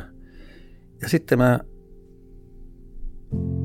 aika niin kuin kevyt mielisesti tein sitten sillä tavalla, kun mä sitten sen julistin seuraavan tiistain niin rakentavan twiittaajan, niin mä tota, jaoin sen tämän kriitikon niin kuin aika tulikiven katkoisen niin kuin kritiikkitwiitin, sen mun, että tämän viikon rakentava twiittaaja alkaa nyt lähteä nyt liikenteeseen ja, ja kritiikkiäkin on tullut, kuten alla nähdään. Mutta sitten kävi sillä tavalla, että, että tota, tähän tarttui Ilta-Sanomien päätoimittaja, joka niin kuin siteerasi sekä niin kuin mun tätä twiittiä, jossa oli sitten tämän kriitikon twiitti. Ja tietysti Ilta-Sanomien päätoimittaja ei suhtautunut suopeasti siihen, että tällä tavalla, jos joku yrittää olla rakentava, niin sitten sitä niin kuin kritisoidaan. Ja tota, sitten se ikään kuin, se asia niin kuin eskaloitui ihan niin kuin uusiin sfääreihin, kun se meni ikään kuin perinteisen, median puolelle. Ja siinä mä sain tämän opetuksen, mitä mä en ollut ymmärtänyt. Että kun mä olin ajatellut, että tämä somehan on ikään kuin julkinen, lähtökohtaisesti julkinen alusta. Mutta mä olin nostanut yhden niin kuin pienen seuraajamäärän ihmisen yhtäkkiä niin kuin ison seuraajamäärän, eli siis mun oman seuraajakunnan ulottuville. Ja sitten vielä niin kuin iltasanomat nostetaan koko jutun vielä tähän niin kuin perinteisen median, median niin kuin piiriin. Ja tota, siinä ymmärsin, että tämä, tämä voi olla kohtuutonta niin kuin sitä alkuperäistä, alkuperäistä niin kuin kriitikkoa kohtaan, joka vaikka siis periaatteessa kaikki tämä on niin kuin julkista, mitä tahansa voi siteerata ja lainata mihin, missä vain. Mutta tota, jos ihminen ei ole tarkoittanut sitä, jos niin kuin millekään niin kuin varsinaisen megafoorumille, niin se saattaa olla aika niin kuin, niin kuin heviä, jos tota, yhtäkkiä huomaa olevansa jossakin niin kuin valtakunnan julkisuudessa sen kanssa. Ja tota, tämä oli mulle niin kuin erinomainen opetus. Tämä oli mulle niin, niin kuin iso juttu, että mä niin kuin tapasin sitten tämän kyseisen ihmisen ja no se oli ihan rakentavaa keskustelua, kun me tavattiin ja mä ehkä vähän niin kuin sitten rauhoituin siitä, mutta tota, se oli aika kova, kova niin kuin opetus. Ja mä lopetin sitten sen rakentavan twiittaajan niin seuraavalla viikolla. Ehkä lähinnä sen takia, että mutta itseltäni oli mennyt sitten fiilikset fiilikset tässä. Mutta samalla mä tulin tietoiseksi siitä tietynlaisesta niin kuin kahden kerroksen väkiasetelmasta, mikä helposti kuitenkin syntyy. Että se, nämä kriitikot usein puhuu niin kuin toimihenkilöt Twitteristä. Että siellä on hyvin toimeen tulevat niin kuin akateemisesti koulutetut, koulutetut niin kuin tietotyöläiset ja asiantuntijat niin kuin puhumassa sivistyneitä ja kohteliaasti asti ja rakentavasti ja kaikkea tätä näin. Ja sitten on, on tota, nämä ei-rakentavat niin kuin epäkohteliaat ja epädiplomaattiset ja alatyyliset ja aggressiiviset niin kuin rahvaan edustajat, jos nyt haluaa tämän, tämän niin kuin mustavalkoistaa. Ja tämä iski minun todella syvälle sikälikin, että niin kuin aikaisemmin sanoin, niin mä olin varsin vahvasti uskonut siihen, että, että tämmöinen niin kuin avoimessa keskustelussa käyty erilaisten näkökohtien vertailu, erilaisten perusteluiden vertailu, erilaisten ehdotusten ja näkemysten punninta niiden perusteluiden mukaan – on se, miten ihmiskunta tulee selviytymään ja miten, miten sivilisaatio tässä pelastuu. Mutta mä tajusin, että ei se näin yksinkertaista ole, ja että tämä mun näkemykseni on varsin teoreettinen. Että vaikka tämä olisikin sellainen ihanne ratkaisu, niin se aina hautautuu joidenkin muiden tekijöiden alle niin, että on vaikea saada tällaista yhteistä keskustelua aikaan. Tai jos, jos sellainen yhteinen keskustelu saadaan aikaan, niin se helposti on niin kuin samanmielisten yhteinen keskustelu, jossa sitten ihmiset, joilla on samankaltaiset edellytykset ja ehkä on niin kuin samankaltainen koulutustaso tai suorastaan samankaltaiset niin kuin työ- tai ammatit, usein nimenomaan niin kuin asiantuntija- tai tietotyöammatit, niin heidän on varmaan helppo niin kuin keskustella sivistyneesti niin kuin mistä tahansa aiheesta. Mutta mitä enemmän keskusteluun päästään, päästetään mukaan sitten erilaisia ihmisiä, joilla on erilainen tausta tai erilainen elämäntilanne tai erilainen kokemuspohja, niin se keskustelutilanne muuttuu ja se ei ole enää yhtä niin kuin tasavertainen kuin se oli siinä alkuperäisessä niin kuin sivistyneiden toisiaan kunnioittavien ihmisten, ihmisten klubissa. Ja tähän, tästä syystä mä oon pitänyt periaatteena niin se, sitä, että mä en sulje pois mun keskustelupiiristä tai mun reviiriltä kovin helposti ketään. Että sen tarvitsee olla kyllä aika niin kuin ikään kuin hyökkäävä tai jatkuvasti niin kuin aggressiivinen, että mä torjun sen tai mykistän tai hiljennän sen. Että mä yritän kaikin tavoin soveltaa sitä alussa kertomaani kokemusta, että jos jaksaa, jos jaksaa olla kärsivällinen ja vastata asiallisesti myöskin niin kuin aggressiiviseen tai epämiellyttävän palautteeseen, niin se ihminen siellä toisessa päässä niin kuin kas ihmettä muuttukin asialliseksi. Ja mun mielestä tämä on yleisesti ottaen toiminut.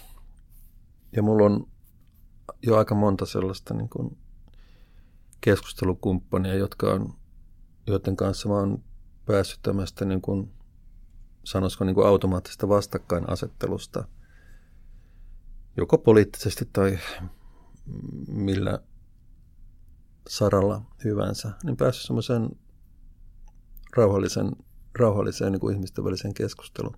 Ja mä pidän sitä sitä aina niin kuin huomattavana saavutuksena, koska ei se välttämättä ole niin helppoa. Ja helpointahan se olisi vaan niin kuin, että mä en jaksa, että, että häivy, että tota, mä jatkan mieluummin mun kavereiden kanssa.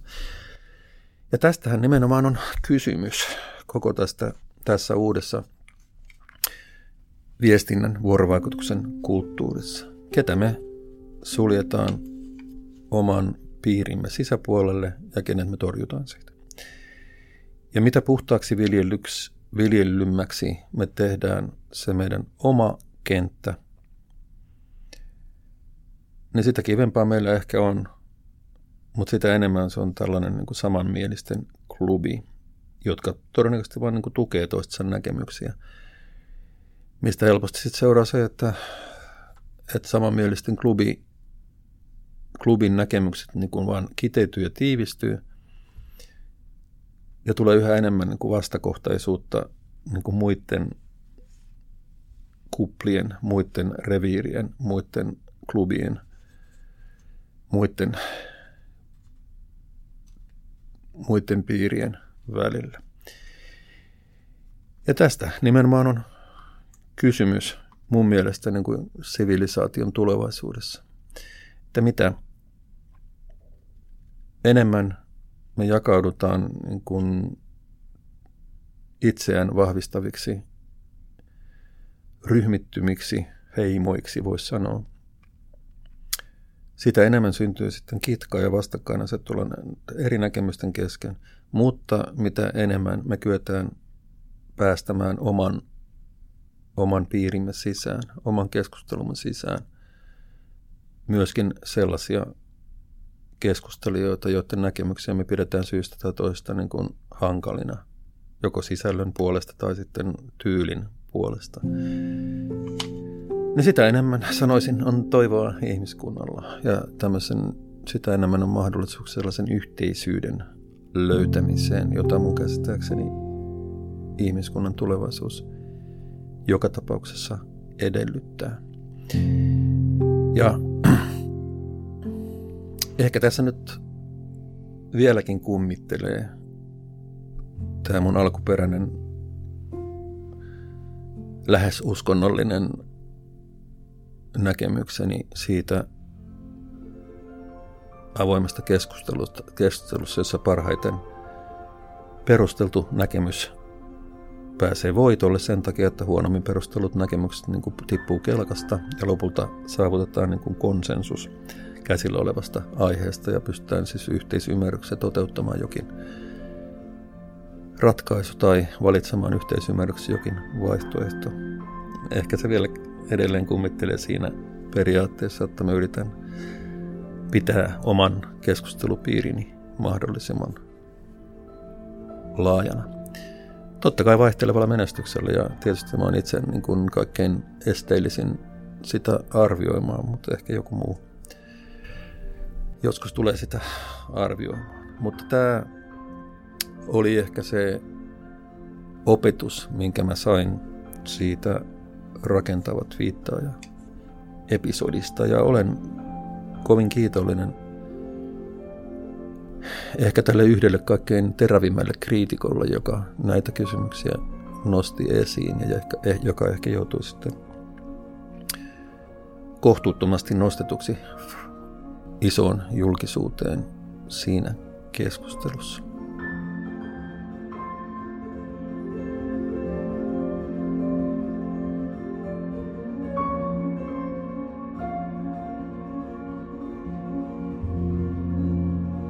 Yksi yleinen kommentti, mikä sosiaalista mediasta tehdään ja erityisesti nyt viimeisten muutaman vuoden aikana on tyyliin se, että some tuo ihmistä kaikkein huonoimmat puolet esiin. Mä ymmärrän, että se saattaa tuntua siltä, mutta mä oon kyllä ihan eri mieltä siitä. Se, että some tuo ihmisistä huonoimmat puolet esiin, niin se on Mä ymmärrän sen siksi, että sosiaalisessa mediassa ei olla kasvotusten saman pöydän ääressä keskustelemassa. Ja sosiaalisessa mediassa helposti pystyy reagoimaan niin kuin sekunnin murtoasissa johonkin, mikä herättää tunteita siellä keskustelussa tai ketjuissa. Ja tästä tietysti seuraa se, että, että jos olet kiihtynyt jostakin asiasta, mikä nyt näet, niin laitat menemään heti paikalla, jolloin se harkinta tai,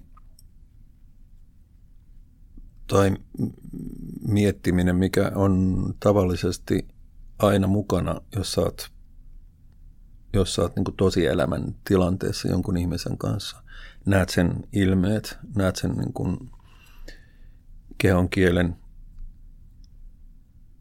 oot ehkä lähellä sitä niin kuin metrin päässä saman pöydän ääressä niin edespäin, niin kaikki tämä, tämä niin kuin tunnekokemusta kohtuullistava on poissa siinä sosiaalisen median näppäimistön ja ruudun äärellä tai puhelimen puhelin kourassa. Ja Muutenkin helposti valitsee tässä viestien ja informaation uutisten myllytyksessä syntyy niin sanottu negatiivisuusharha, mikä tarkoittaa sitä, että ainoastaan poikkeamat normaalista on uutisia ja poikkeamat normaalista varsin usein tavalla tai toisella negatiivisia. Joku onnettomuus, joku asia ei ole toiminut suunnitelmien mukaan, budjetti on ylittynyt. Mitä nyt milloinkin? Kaikkea tätä, mikä, mikä ei toimi niin kuin joko odotusten mukaisesti tai poikkeaa normaalisti, normaalista. Ja se on yleensä tavalla tai toisella negatiivista. Ja silloin jää huomiota se, ruotsalainen Hans Rusling tässä Faktojen maailmakirjassaan niin kuin muotoili tämän niin, että jos maailmassa niin kuin 100 000 lentokonetta pysyy ilmassa tänään ja yksi niistä niin kuin tekee pakkolaskun, niin mistä tehdään uutinen?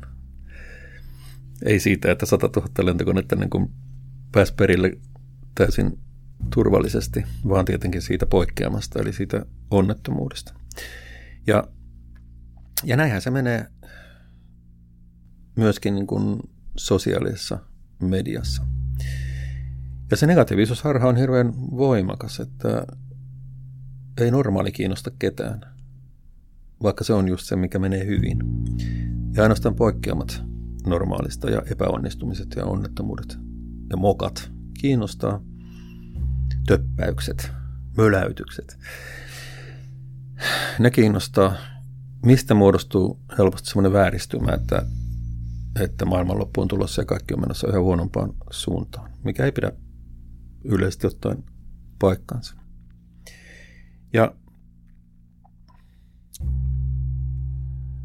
se on tavallaan erittäin luonnollista, että, että kiinnitetään huomiota poikke, siis poikkeamiin normaalista tai odotuksesta. Se on myöskin varoitusjärjestelmä. Että ihminen pyrkii turvaamaan elämänsä ja muiden ihmisten elämän ja yhteiskunnan elämän tavalla tai toisella, jolloin se on ikään kuin varoitusvalo tai palovarotin, että jos on tapahtunut joku niin kuin normaalista poikkeava asia. No sitten se, se herättää huomiota, herättää keskustelua, herättää ehkä kohua. Ja sitten siihen tartutaan ja sitten se korjataan. Jos tapahtuu joku onnettomuus, niin sitten saa isot uutiset aikaa, mutta sitten onnettomuustutkintakeskus lähtee liikkeelle,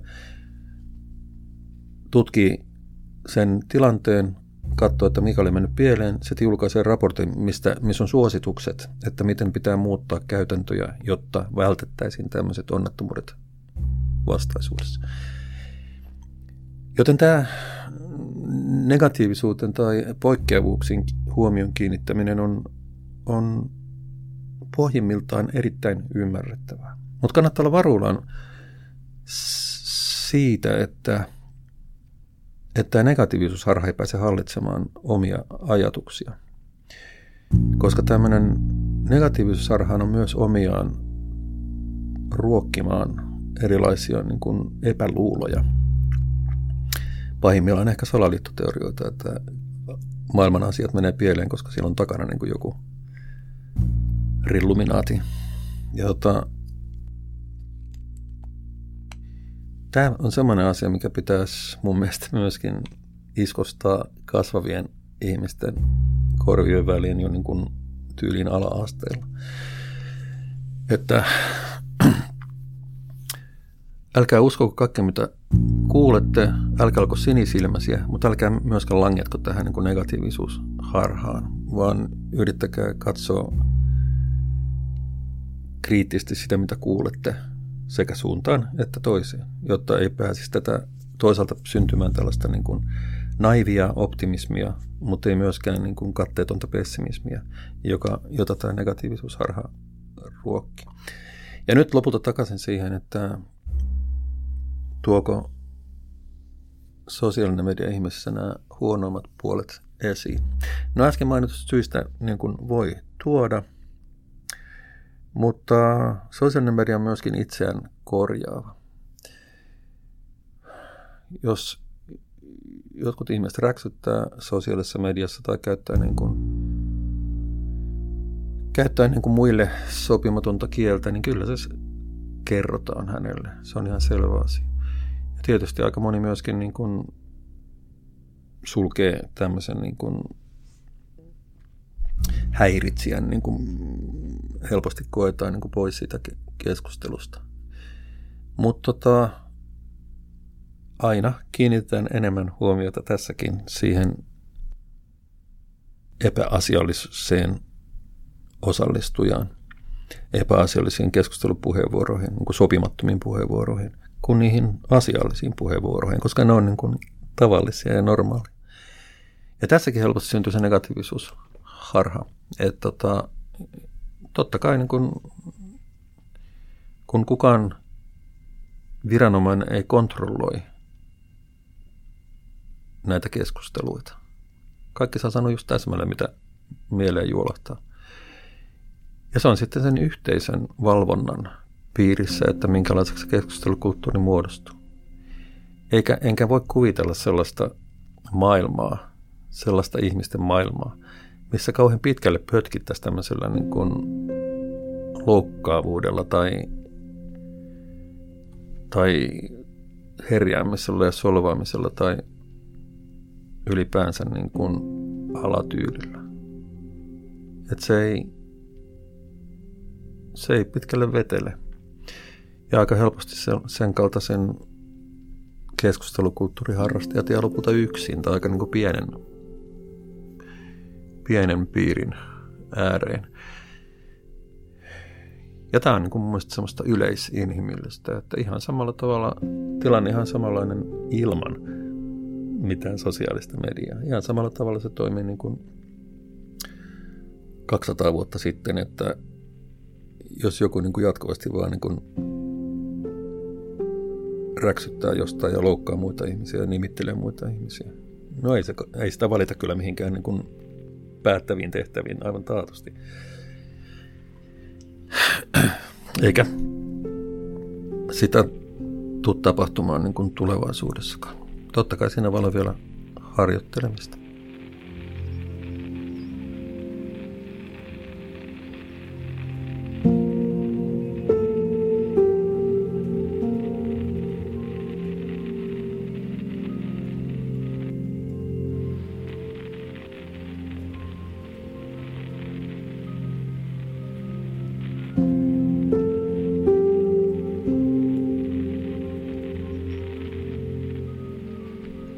Mutta jos mä mietin, että miten, mä alussa lupasin, että mä kerron, että mitä tämä sosiaalisen median kokemus on niin vaikuttanut mun omaan mieleen ja ehkä omaan persoonaanikin, persoonaanikin. Niin ehkä se on kirkastanut todella tätä ihmisen vastuuta muista ihmisistä. Ja totta kai varmaan mä oon tavoitellut sellaista tai haparoinut sellaisen vastuullisuuden perään niin kuin aikaisemminkin, mutta tämä sosiaalisen median maailma, missä, missä kaikki dokumentoidaan vielä. Kaikki mitä sä sanot, se ikään kuin jää ikuisesti niin kuin olemaan. Niin sitä miettii aika niin kuin huolellisesti, että miten haluaa kohdella muita ihmisiä. Ja jos tämän vie oikein sellaiselle niin kuin deepin shitin tasolle, niin sitten puhutaan jo siitä, että mikä on elämän ydintarkoitus. Että miksi touhu on tässä elämässä. Ja kyllä mä oon päässyt siihen, että se on kärsimyksen lievittäminen. Ja ehkä pitää tarkentaa, että muiden ihmisten kärsimyksen lievittäminen eikä oman kärsimyksen lievittäminen voisi tulla niin kuin sivutuotteena siitä, mutta lähinnä niin kuin yhteisön muiden kärsimyksen lievittäminen. Ja tietysti voidaan ajatella, että mähän on tavalla tai toisella ollut tämän teeman äärellä pitkään jo sen yölin ja touhun kanssa, joka nimenomaan oli juuri tätä, että sinne soitti ihmiset erilaisten kärsimysten keskeltä, erilaisten kriisien ja ahdinkojen ja syövereiden keskeltä. Ja mun tehtävä oli sitten antaa heille jotakin lohtua ja toivoa siinä keskustelussa, plus sitten antaa käytännön osviittaa, että mitä he voi seuraavaksi tehdä, tai mitä heidän pitäisi seuraavaksi huomisaamuna niin tehdä semmoisia käytännöllisiä asioita, jotka parantaisivat tilannetta. Mutta tämä sosiaalisen median ikään kuin 24 kautta 7 jatkuva keskustelu, se on ehkä nostanut tämän vielä voimakkaammin esiin. Sillä tavalla, ja ehkä tämä, se osittain varmaan johtuu niin kuin siitä, että se teksti, tämä tapahtuu kaikki kirjallisesti, ikään kuin kirjallisina dokumentteina, niin kirjeenvaihtona. Niin se teksti on jotenkin paljon ikään kuin lopullisempaa kuin puhe. Ja vaikka nykyäänkin, niin kun, totta kai voidaan ajatella, että puhekin jää niin kun pyörimään, pyörimään ikuisesti, niin kuin tämäkin monologi, mitä mä tässä nyt pidän. Sitä varmaan kuunnella jossain ulkoavaruudessa vielä niin kuin miljoonan valovuoden päästä. Mutta teksti on aina jotenkin juhlallista. Ja, tota, ja vähän semmoista, että se jää niin kuin historiaan. Se on niin kuin arkisto. Ja tota, tämä ehkä vielä lisää sitä semmoista niin kuin vastuullisuuden, vastuullisuuden niin kuin pyrkimystä. Että tota, pitää pystyä ajattelemaan, että mitä asiaa tämä mun viestini edistää, jos se kohdistuu johonkin toiseen ihmiseen, niin miten, mit, miten se vaikuttaa siihen toiseen ihmiseen. Ja, ja myöskin se, että mitä, minkä takia mä sanon tämän. Ja tota, sitten se aina vaatii sellaista niin kuin itsetutkistelua sen suhteen, että mi, mistä tunteesta käsin mä kirjoitan tämän. Onko mä ehkä loukkaantunut jostakin tai herättikö tämä, mihin mä vastaan, herättikö se musta jonkun niin kuin, ehkä jonkun vanhan kokemuksen tai tuntemuksen tai peräti trauman, josta tämä kumpuaa tämä mun tämänhetkinen niin vastaus. Ja kyllä sen väistämättä edellyttää sellaista tiettyä niin kuin itsetuntemuksen astetta, että, ei lähde niin kuin maksattamaan omia mahdollisia traumojaan tai ahdistuksiaan tai katkeruksiaan toisella ihmisellä. Ja tämä varmaan on sellainen, mihin mä nyt yritän pyrkiä. Ja edelleenkin tietysti se disclaimer, joka on aina olemassa, että enää, mähän on täysin niin kuin jäävi puhumaan tästä. Ja totta kai totuus minusta on se, mitä muut puhuvat minusta selkänin takana, mutta jos nyt puhutaan siitä, mitä mä yritän tai mitä mä, mihin mä pyrin, niin tämä se on. Ja se on viime kädessä kiteytettävissä siihen, että elämän syvin tarkoitus on kärsimyksen lievittäminen maailmassa. Ja tämä, tätä kärsimyksen lievittämistä pitää varmaan sen verran vielä avata, että mä en usko siihen, että niin kuin onnellisuuden tunnetta kannattaa lähteä lisäämään maailmassa. Onnellisuuden tunne niin tulee ja menee. Ja sitä ei pysty vangitsemaan, eikä naulaamaan niin kuin kengästä maahan.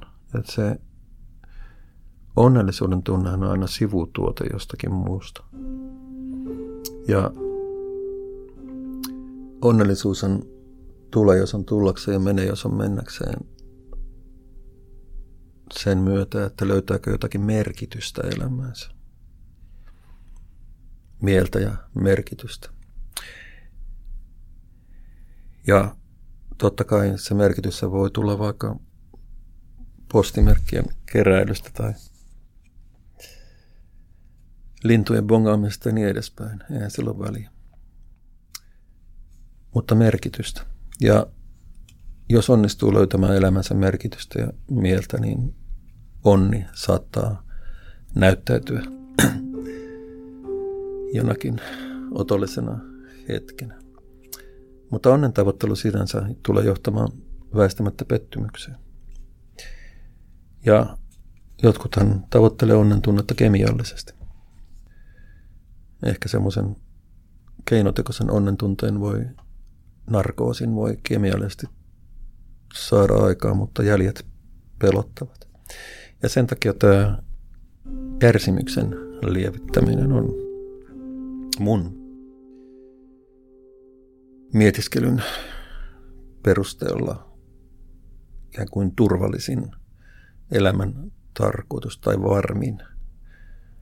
Semmoinen kuin peruskallio, joka yleensä ei johda harhaan. Ja hauska tietysti, jos siitä saa iloa ja onnea jossakin hyvässä käänteessä.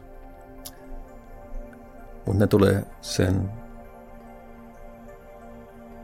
kärsimyksen lievittämisen tai ikään kuin perus tarkoituksen toteuttamisen sivutuotteena ja kaiken otan tyytyväisenä vastaan, mikä sivutuotteena tulee.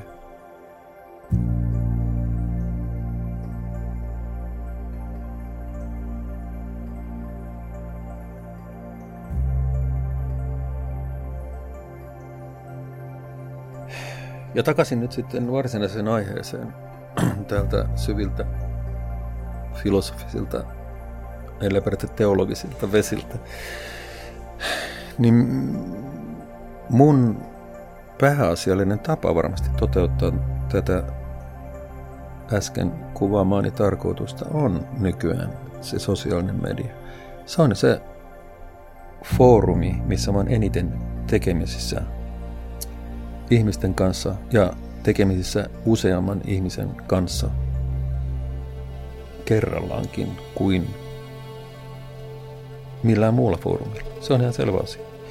Ja ehkä voisi sanoa, kun mä äsken tulin viitanneeksi siihen yölinja kokemukseen, niin totta kai mä silloin tavoitin varmaan suurin piirtein samankokoisen niin seuraajakunnan kuin nyt Twitterissä. Niin ehkä tämä sosiaalinen media on nyt jollakin tavalla kuin jatkumoa sille, vaikka ei, eihän se ole tietenkään niin muodoltaan semmoinen, että mä siellä niin kuin kuuntelisin ihmisten niin kuin murheita ja sitten vasta olisin kullekin. Ei siellä semmoista ole. Ja mä itse asiassa vähän yllättynyt, että aika harva on niin kuin edes, edes niin kuin yrittänyt sellaista niin kuin Yölin ja Twitteriä. Mutta se ei, ei se toimisi kyllä niin kuin tämmöisessä muodossa, ei. Mutta tota, joka tapauksessa niin se sama, se sama tavoite tai motiivi mulla kyllä varmasti on ilman muuta. Ja totta kai siinä on myös semmoinen niin raadollinen motiivi, että se totta kai se palvelee myös mua itseäänikin. En mä tarkoita sitä, että mä olisin – se saisi mut tuntemaan itteni erinomaiseksi, vaan se, että se saa, mä opin siitä koko ajan paljon. Ja, ja mun mielestä niin mun ymmärrykseni siitä, miten ihmisten, mitä ihmisten elämässä tapahtuu ja mitä ihmiset miettii maailmasta ja mikä ihmisille on tärkeää ja mitkä tuntemukset ihmisten, ihmisten elämään kun vie – niin se lisääntyy päivä päivältä myös tässä sosiaalisessa mediassa. Ja se, jos mä palaan vielä siihen, että mitä nämä sosiaaliset mediat on tuoneet. Ne on avanneet maailman monenkeskiselle, siis monta ihmistä kerrallaan, kaksisuuntaiselle, siis ihmiset keskustelee kahteen suuntaan, ja reaaliaikaiselle yhteydenpidolle. Siis monenkeskinen, kaksisuuntainen ja reaaliaikainen kommunikaatio. Ja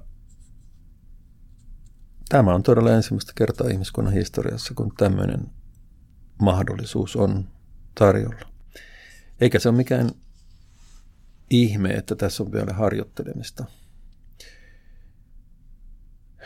Harjoittelemista niin kuin paitsi täällä hyvin koulutetussa vauraassa Suomessa, niin eri puolilla maailmaa. Totta kai tämä oppiminen tapahtuu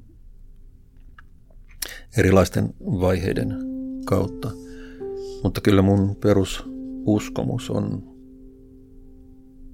valoisa. Että huolimatta kaikesta tästä myrkyllisyydestä ja negatiivisuudesta, mikä sosiaalisen median hanakasti liitetään. Mä pidän niitä oppirahoina. Että se ihmiskunta tulee nousemaan niin kuin uudelle yhteisyyden, yhteisöllisyyden tasolle myöskin sosiaalisen median myötävaikutuksella ja avulla.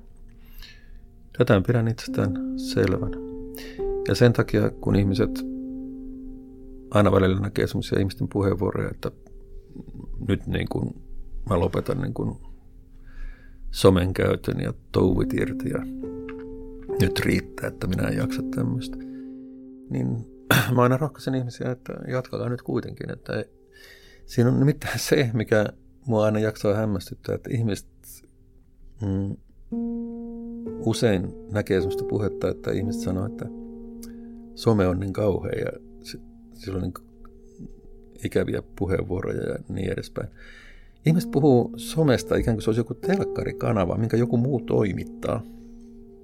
Ja kun ihmisten toimittaa sen itse, siis jokainen räätälöi itselleen sen oman, oman niin kuin piirinsä sosiaalisessa mediassa. Eikä kenenkään ole pakko niin kuin menettää mielenrauhaansa somekeskustelun takia. Sitten voi vaan niin kuin hiljentää ne epämiellyttävät niin kuin mielipiteet tai, tai epämiellyttävät äänensävyt tai mitä nyt onkin. Totta kai tämä on osa just sitä, mitä mä äsken puhuin, että et tota, mä yritän pitää niin kuin mahdollisimman paljon erilaisia ääniä ja sävyjä ja osallistujia mun keskusteluissa. Mutta mut se on mun, eikä kenenkään tarvitse tehdä samalla tavalla. Eikä kannata pitää sellaista niin kuin keskustelupiiriä, joka on epämiellyttävää. Että totta kai kannattaa silloin niin kuin keskittyä siihen, mikä on hauska ja miellyttävä ja ehkä, ehkä niin kuin avartavaa ja josta oppii uusia asioita. Ja tämä on se viesti, mitä mä yritän, yritän aina sanoa niille, jotka ovat ikään kuin menettäneet toivonsa niin kuin sosiaaliseen, sosiaaliseen mediaan. Ja silloin kun mä aloittelin, kun mä olin kaupungillakin ja sitten aloittelin tätä sosiaalisen median käyttöä siellä, niin aina joskus tuli sellaista kritiikkiä, että mutta eiväthän kaikki kuitenkaan ole siellä somessa. No ei ole, mutta missä ne kaikki sitten on? Ei ne kaikki ole niin kuin missään. Ne on niin kuin eri foorumeilla ja viimeinen kerta, kun kaikki oli jossakin, oli varmaan silloin, kun Matti Nykänen voitti Kälkärissä olympiakultaa niin kuin 1988, kun ei ollut vielä niin kuin näitä kaikkia, media ei ollut vielä pirstoutunut, niin kuin, pirstoutunut fragmenteiksi, niin kuin sitten kävi. Mutta sosiaalinen media on se, missä niin kuin paljon ihmisiä on Facebookissa, jota mä käytän vähemmän, niin siellä on Suomestakin, suomalaisistakin, taitaa olla nykyään enemmistö ainakin, jolla on tili Facebookissa. Ja tota, sitten kannattaa muistaa, että sosiaalinen mediahan ei rajoitu ainoastaan siihen seuraajamäärään, vaan se, se on kuin kiven heittäisi veteen, että ne renkaat laajenee sitten niin kuin eteenpäin, että ihmiset jakaa sitten viestejä edelleen. Ja kaikkein, kaikkein niin kuin jännimpiä ilmiöitähän on just tämä, että niin sanottu perinteinen media poimii uutisaiheita sosiaalista mediasta. Että eihän kukaan poliitikko esimerkiksi enää lähetä mitään lehdistötiedotteita mihinkään. Ne laittaa sosiaalisen median, mitä ne, niillä on sanomista, ja se lähtee sieltä niin kuin salaman nopeasti kiirimään sitten paitsi sitten siinä sosiaalisen median piirissä, niin myöskin heti perinteisetkin mediat, lehdet ja radiot ja telkkarit poimii sieltä sitten niin kuin kiinnostavimmat kannanotot sitten niin kuin perinteiseen mediaan, joten ne saa sekä niin kuin uuden median että vanhan median levikin. Ja sen takia tietysti niin kuin sosiaalinen media on vahvempi ja niin kuin tavoittavampi media kuin helposti ajatellaan. Että eihän kaikki nyt kuitenkaan ole, ole siellä sosiaalisessa mediassa. Jossain Twitterissä on kuitenkin niin kuin kaikki mediat on siellä, kaikki poliitikot on siellä, kaikki järjestöt on siellä, kaikki viranomaiset on siellä ja niin edelleen. Joten vähän suuntaan ja toiseen se viesti kulkee helposti. Ja tietenkin kun siihen lisää sen, että sosiaalista mediaa voi käyttää myös ihan niin kuin toisinpäin, siis uutiskanavana, siis seuraavaan niin kuin haluamiensa uutismedioiden sosiaalisen median tilejä, niin siltä saa niin kuin reaaliajassa kaikki uutiset niin kuin käteensä ennen kuin on ehtinyt mihinkään niin kuin perinteisen, perinteisten kanavien piiriin, jos joku niin kuin japanilainen tai amerikkalainen media julkaisee jonkun uutisen, niin se on välittömästi sun ulottuvilla, jos sä seuraat sitä nimenomaista kanavaa. Joten viestinnän vallankumouksen jälkeisessä maailmassa eletään molempiin suuntiin.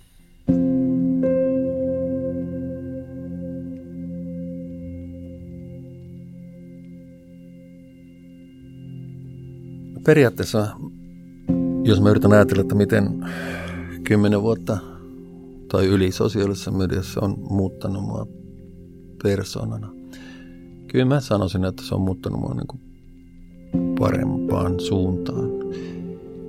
Ja ehkä juuri sen takia, että kun näkee omat puheenvuoronsa niin kuin tekstinä, joihin, jo, johon ihmiset reagoi ja joihin sitten taas kommentoi itse. Se on saanut mut miettimään paljon enemmän mun omien sanojen ja ehkä tekojenkin, tekojenikin merkitystä suhteessa ympäröivään maailmaan ja muihin ihmisiin.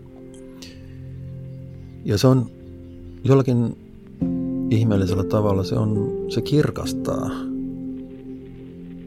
mieltä kummasti. Että semmoinen tässä kaikessa niin kuin uutis- ja informaatiopommituksessa ja jatkuvassa niin kuin sosiaalisessa elämässä niin helposti elää semmoisessa vähän sumussa tai, tai sekavassa ryteikössä. Ja sitten taas tämä sosiaalisen median maailma, johon osallistuu keskustelupuheenvuoroilla ja kommentoilla ja niin edelleen, jotka on siellä koko ajan niin kuin todennettavissa. Se aiheuttaa kyllä sen, että tavoitteet, päämäärät, merkitykset niin kuin selkenee ja kirkastuu siitä semmoisesta ryteiköstä, mikä, mikä ehkä aikaisemmin kuvasi paremmin mun mieltä. Totta kai tässä voi olla tämmöistä yleistä ihmisyksilön kehitystä täällä niin kuin viimeisen vesihaudan lähestyessä, mutta tota, kyllä mä oon ihan varma, että tämä sosiaalisen median käyttö, koko sosiaalisen median yhteisö, se on selkiyttänyt ja kirkastanut mun tietoisuutta huomattavasti. Ja se vielä, mä luultavasti kirjoitan enemmän päivässä kuin koskaan aikaisemmin. Ja tämä on siis ihmiseltä, joka on aina kirjoittanut. Siis mä oon kirjoittanut lukuisia kirjoja ja niin edespäin. Mutta jos nyt rupeisi, mä en koskaan edes arvioinut, mutta jos ottaisi vaikka päivässä kaiken sen tekstin, minkä mä laitan sosiaaliseen mediaan, niin se on aika niin iso määrä tekstiä. Ja tämä on sikäli niin kuin ehkä vähän ironista, että kun nythän kuuluu kuvioon myöskin niin kuin voihkia sitä, että nuoriso ei lue eikä kirjoita mitään. Nuoriso kirjoittaa enemmän kuin ikinä, kun ne tekstailee toisilleen. Totta kai se tekstin laatu tai formaatti on erilainen kuin koulun ainekirjoitus. Mutta joka tapauksessa niin kun nuorisohan tuottaa tekstiä, siis on älyttömiä määriä. Ja tota, sitä täytyisi vaan niin kuin oppia hyväksymään se, että se, että minkälaista tekstiä nuoret A lukee ja B tuottaa, niin se on muuttunut. Siis siitä lähtien, kun me oltiin, sitten kun me oltiin koulussa, mutta siitä lähtien, kun me oltiin vielä keski-ikäisiä. Ja tämä on semmoinen asia, mikä kannattaa kyllä ottaa huomioon, kun puhutaan siitä, miten tota, nuorten lukutaito niin kun on semmoista ja tämmöistä. Ja nuorten lukutaito on erittäin hyvä ja ne tajuaa erilaisia sävyjä luultavasti paljon paremmin kuin minä. Ja kirjoittaa niin kuin jatkuvasti puhelimeensa jotakin. Että se kannattaa muistaa, että Gutenbergin vallankumous jatkuu edelleen, että ihmiset tuottaa tekstiä ja välittää sitä toisilleen. Mutta me pyydettiin muutama, tai pyydettiin yleisökysymyksiä mahdollisista kuulijoilta, kun mainostettiin tätä jaksoa sosiaalisessa mediassa. Ja joiden kysymyksiä me saatiinkin. Otan niistä muutaman tästä listasta. Henkka kirjoittaa, mun tarina someen liittyen on turhautuminen sen säädeltymättömyyttä kohtaan. Hieno sana muuten. Se on valtavan suuri osa meitä hyvässä ja pahassa, mutta kukaan, vähiten jopa sen pyörittäjät, ei juurikaan kontrolloi sen vaikutusta ihmisten elämään. Miten Pekka handlaa tämän ajatuksen? No kuinka ollakaan, mä käsittääkseni puhuin tästä just niin kuin edellisen puoli tuntia. Ja jos nyt yrittää tiivistää, niin kyllä mä edelleen uskon siihen, että kun sosiaalista mediaa ei valvota, niin se valvonta siirtyy käyttäjille, eli sille yhteisölliselle valvonnalle. Niin kuin oma valvonnalle, niin kuin kuuluu varmaan sanoa. Ja kun internetin tai World Wide Webin 30-vuotisjuhlaa vietettiin 2015-2014, niin World Wide Webin keksiä tai kehittäjä nyt ainakin Tim Berners-Lee esitti puhu, puheenvuorossaan niin kun sen näkemyksen, että hänen mielestä on itsestään selvää, että, että so, media, tai tämän uuden median sääntely tulee vahvistumaan tulevaisuudessa. Siis että yhteiskunnat lisäävät niin kuin regulaatiota tulevaisuudessa. Ja jää nähtäväksi, että miten, miten tulee käymään. Ja nythän se regulaatio on ollut, sääntely on ollut sitten näiden alustojen itsensä varassa. Ja sehän on herättänyt paljon polemiikkia nyt sitten, jos Twitter, ja, Twitter on bännännyt Donald Trumpin niin kuin alustalta ja oliko se niin, että Mark Zuckerberg lupasi, että Facebook palkkaa niin kuin X sataa niin kuin ihmistä plaraamaan niin kuin viestejä ja katsomaan, onko niissä sopimatonta sisältöä. Sen mä kyllä haluaisin nähdä, kun ne plaraa niitä viestejä. Ja varmaan aika paljon riippuu siitä, että missä määrin nämä alustojen haltijat pystyy itse sitten säätelemään niiden toimintaa ja, ja ehkä niin kuin sisältöäkin. En tiedä. Tämä on niin kuin sarjassamme niin ja tämä jää nähtäväksi. Ja Harri sanoi, että mun mielestä tärkeää on myös se, että somessa on heitä, jotka kuuntelee. Ei se ole vain sanomista. Somessa on valtava määrä niitä, jotka vain niin seuraa eikä osallistu. Ja vaikka mulla on nämä, tämä suuri seuraajamäärä, niin voi melkein sanoa, että, että tota, se on niin parhaimmillaan muutama tuhat, jotka aktiivisesti osallistuu keskusteluun. Ja silloin todennäköisesti suuri määrä, jotka käy aina välillä katsomassa, mitä siellä on meneillään, meneillään mutta ei osallistu siihen keskusteluun syystä tai toisesta. Et osa ehkä kavahtaa sitä, että he mahdollisesti sotkeutuu johonkin niin kuin myrskyyn ja pitää parempana vain seurata eikä osallistua. Näin voi olla. Tämäkin varmaan kehittyy tulevaisuudessa. Ja Joonas kysyy lopuksi, voisiko Pekka pitää yhden monologin empatiasta ja anteeksiannosta sekä niiden tärkeydestä. Pieni toive. Mä voisin luvata, että aiheesta puhun kyllä myöhemmissäkin jaksoissa, mutta ehkä nyt sopii päättää tämä sosiaalisen median monologi nimenomaan tähän empatian ja anteeksi antoon. Ja sitä tai molempia näitä, sekä myötätuntoa että anteeksi antoa toivoisi näkevänsä sosiaalisen median keskusteluissa enemmän. Koska aika usein myrskyninkin keskustelu saattaa vaan sitten niin kuin häipyä menneisyyteen. Että huomenna tulee uudet aiheet ja uudet myrskyt ja uudet kohut ja niin edelleen. Ja vaikka on käyty tänään niin kuin kiivastakin keskustelua, niin se ei ehkä koskaan niin kuin ympyrä ei sulkeudu. Ja semmoinen, jos siellä on tullut sanottua niin kuin rajusti, aika harvoin näkee sellaista niin kuin keskustelun hallittua päättymistä, missä osallistujat jotenkin toteaisi toisilleen, että joo, että tämä nyt tältä, tältä kertaa, että sori, sori jos olen niin kuin ollut, ollut, tota, ollut niin kuin aggressiivinen tai mitä nyt onkin. Että tämmöistä empatiaa ja anteeksi antoa ja anteeksi pyytämistäkin niin kuin sopisi tässä somekulttuurissa nähdä enemmän. Mutta se, se on varmaan, siinäkin on melkoinen opetteleminen just sen takia, että on myöskin niin nopea rytmistä ja uusia, uudet aiheet hautaa vanhat keskustelut alleen. Joten semmoista,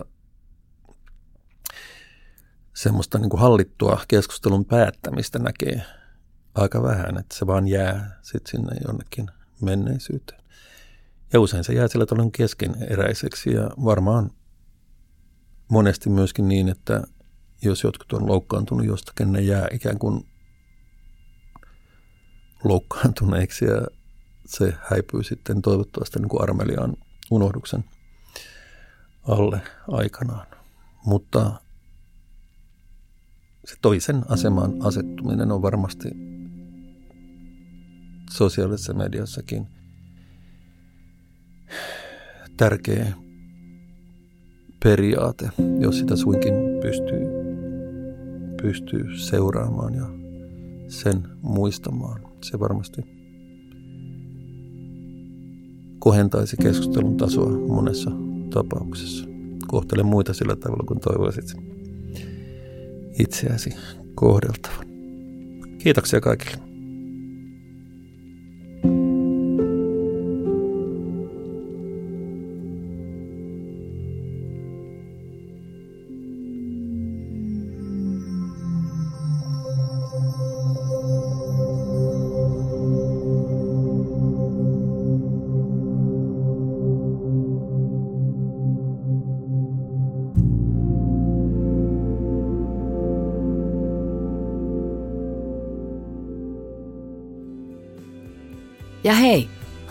Minna tässä vielä. Muistathan, että sinua lähellä olevan välitteesi löydät osoitteesta kiinteistömaailma.fi. Mä välitän.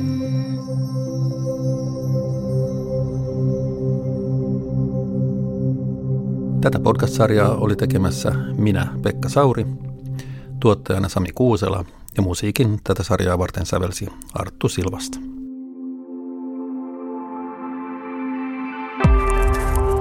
A-lehdet.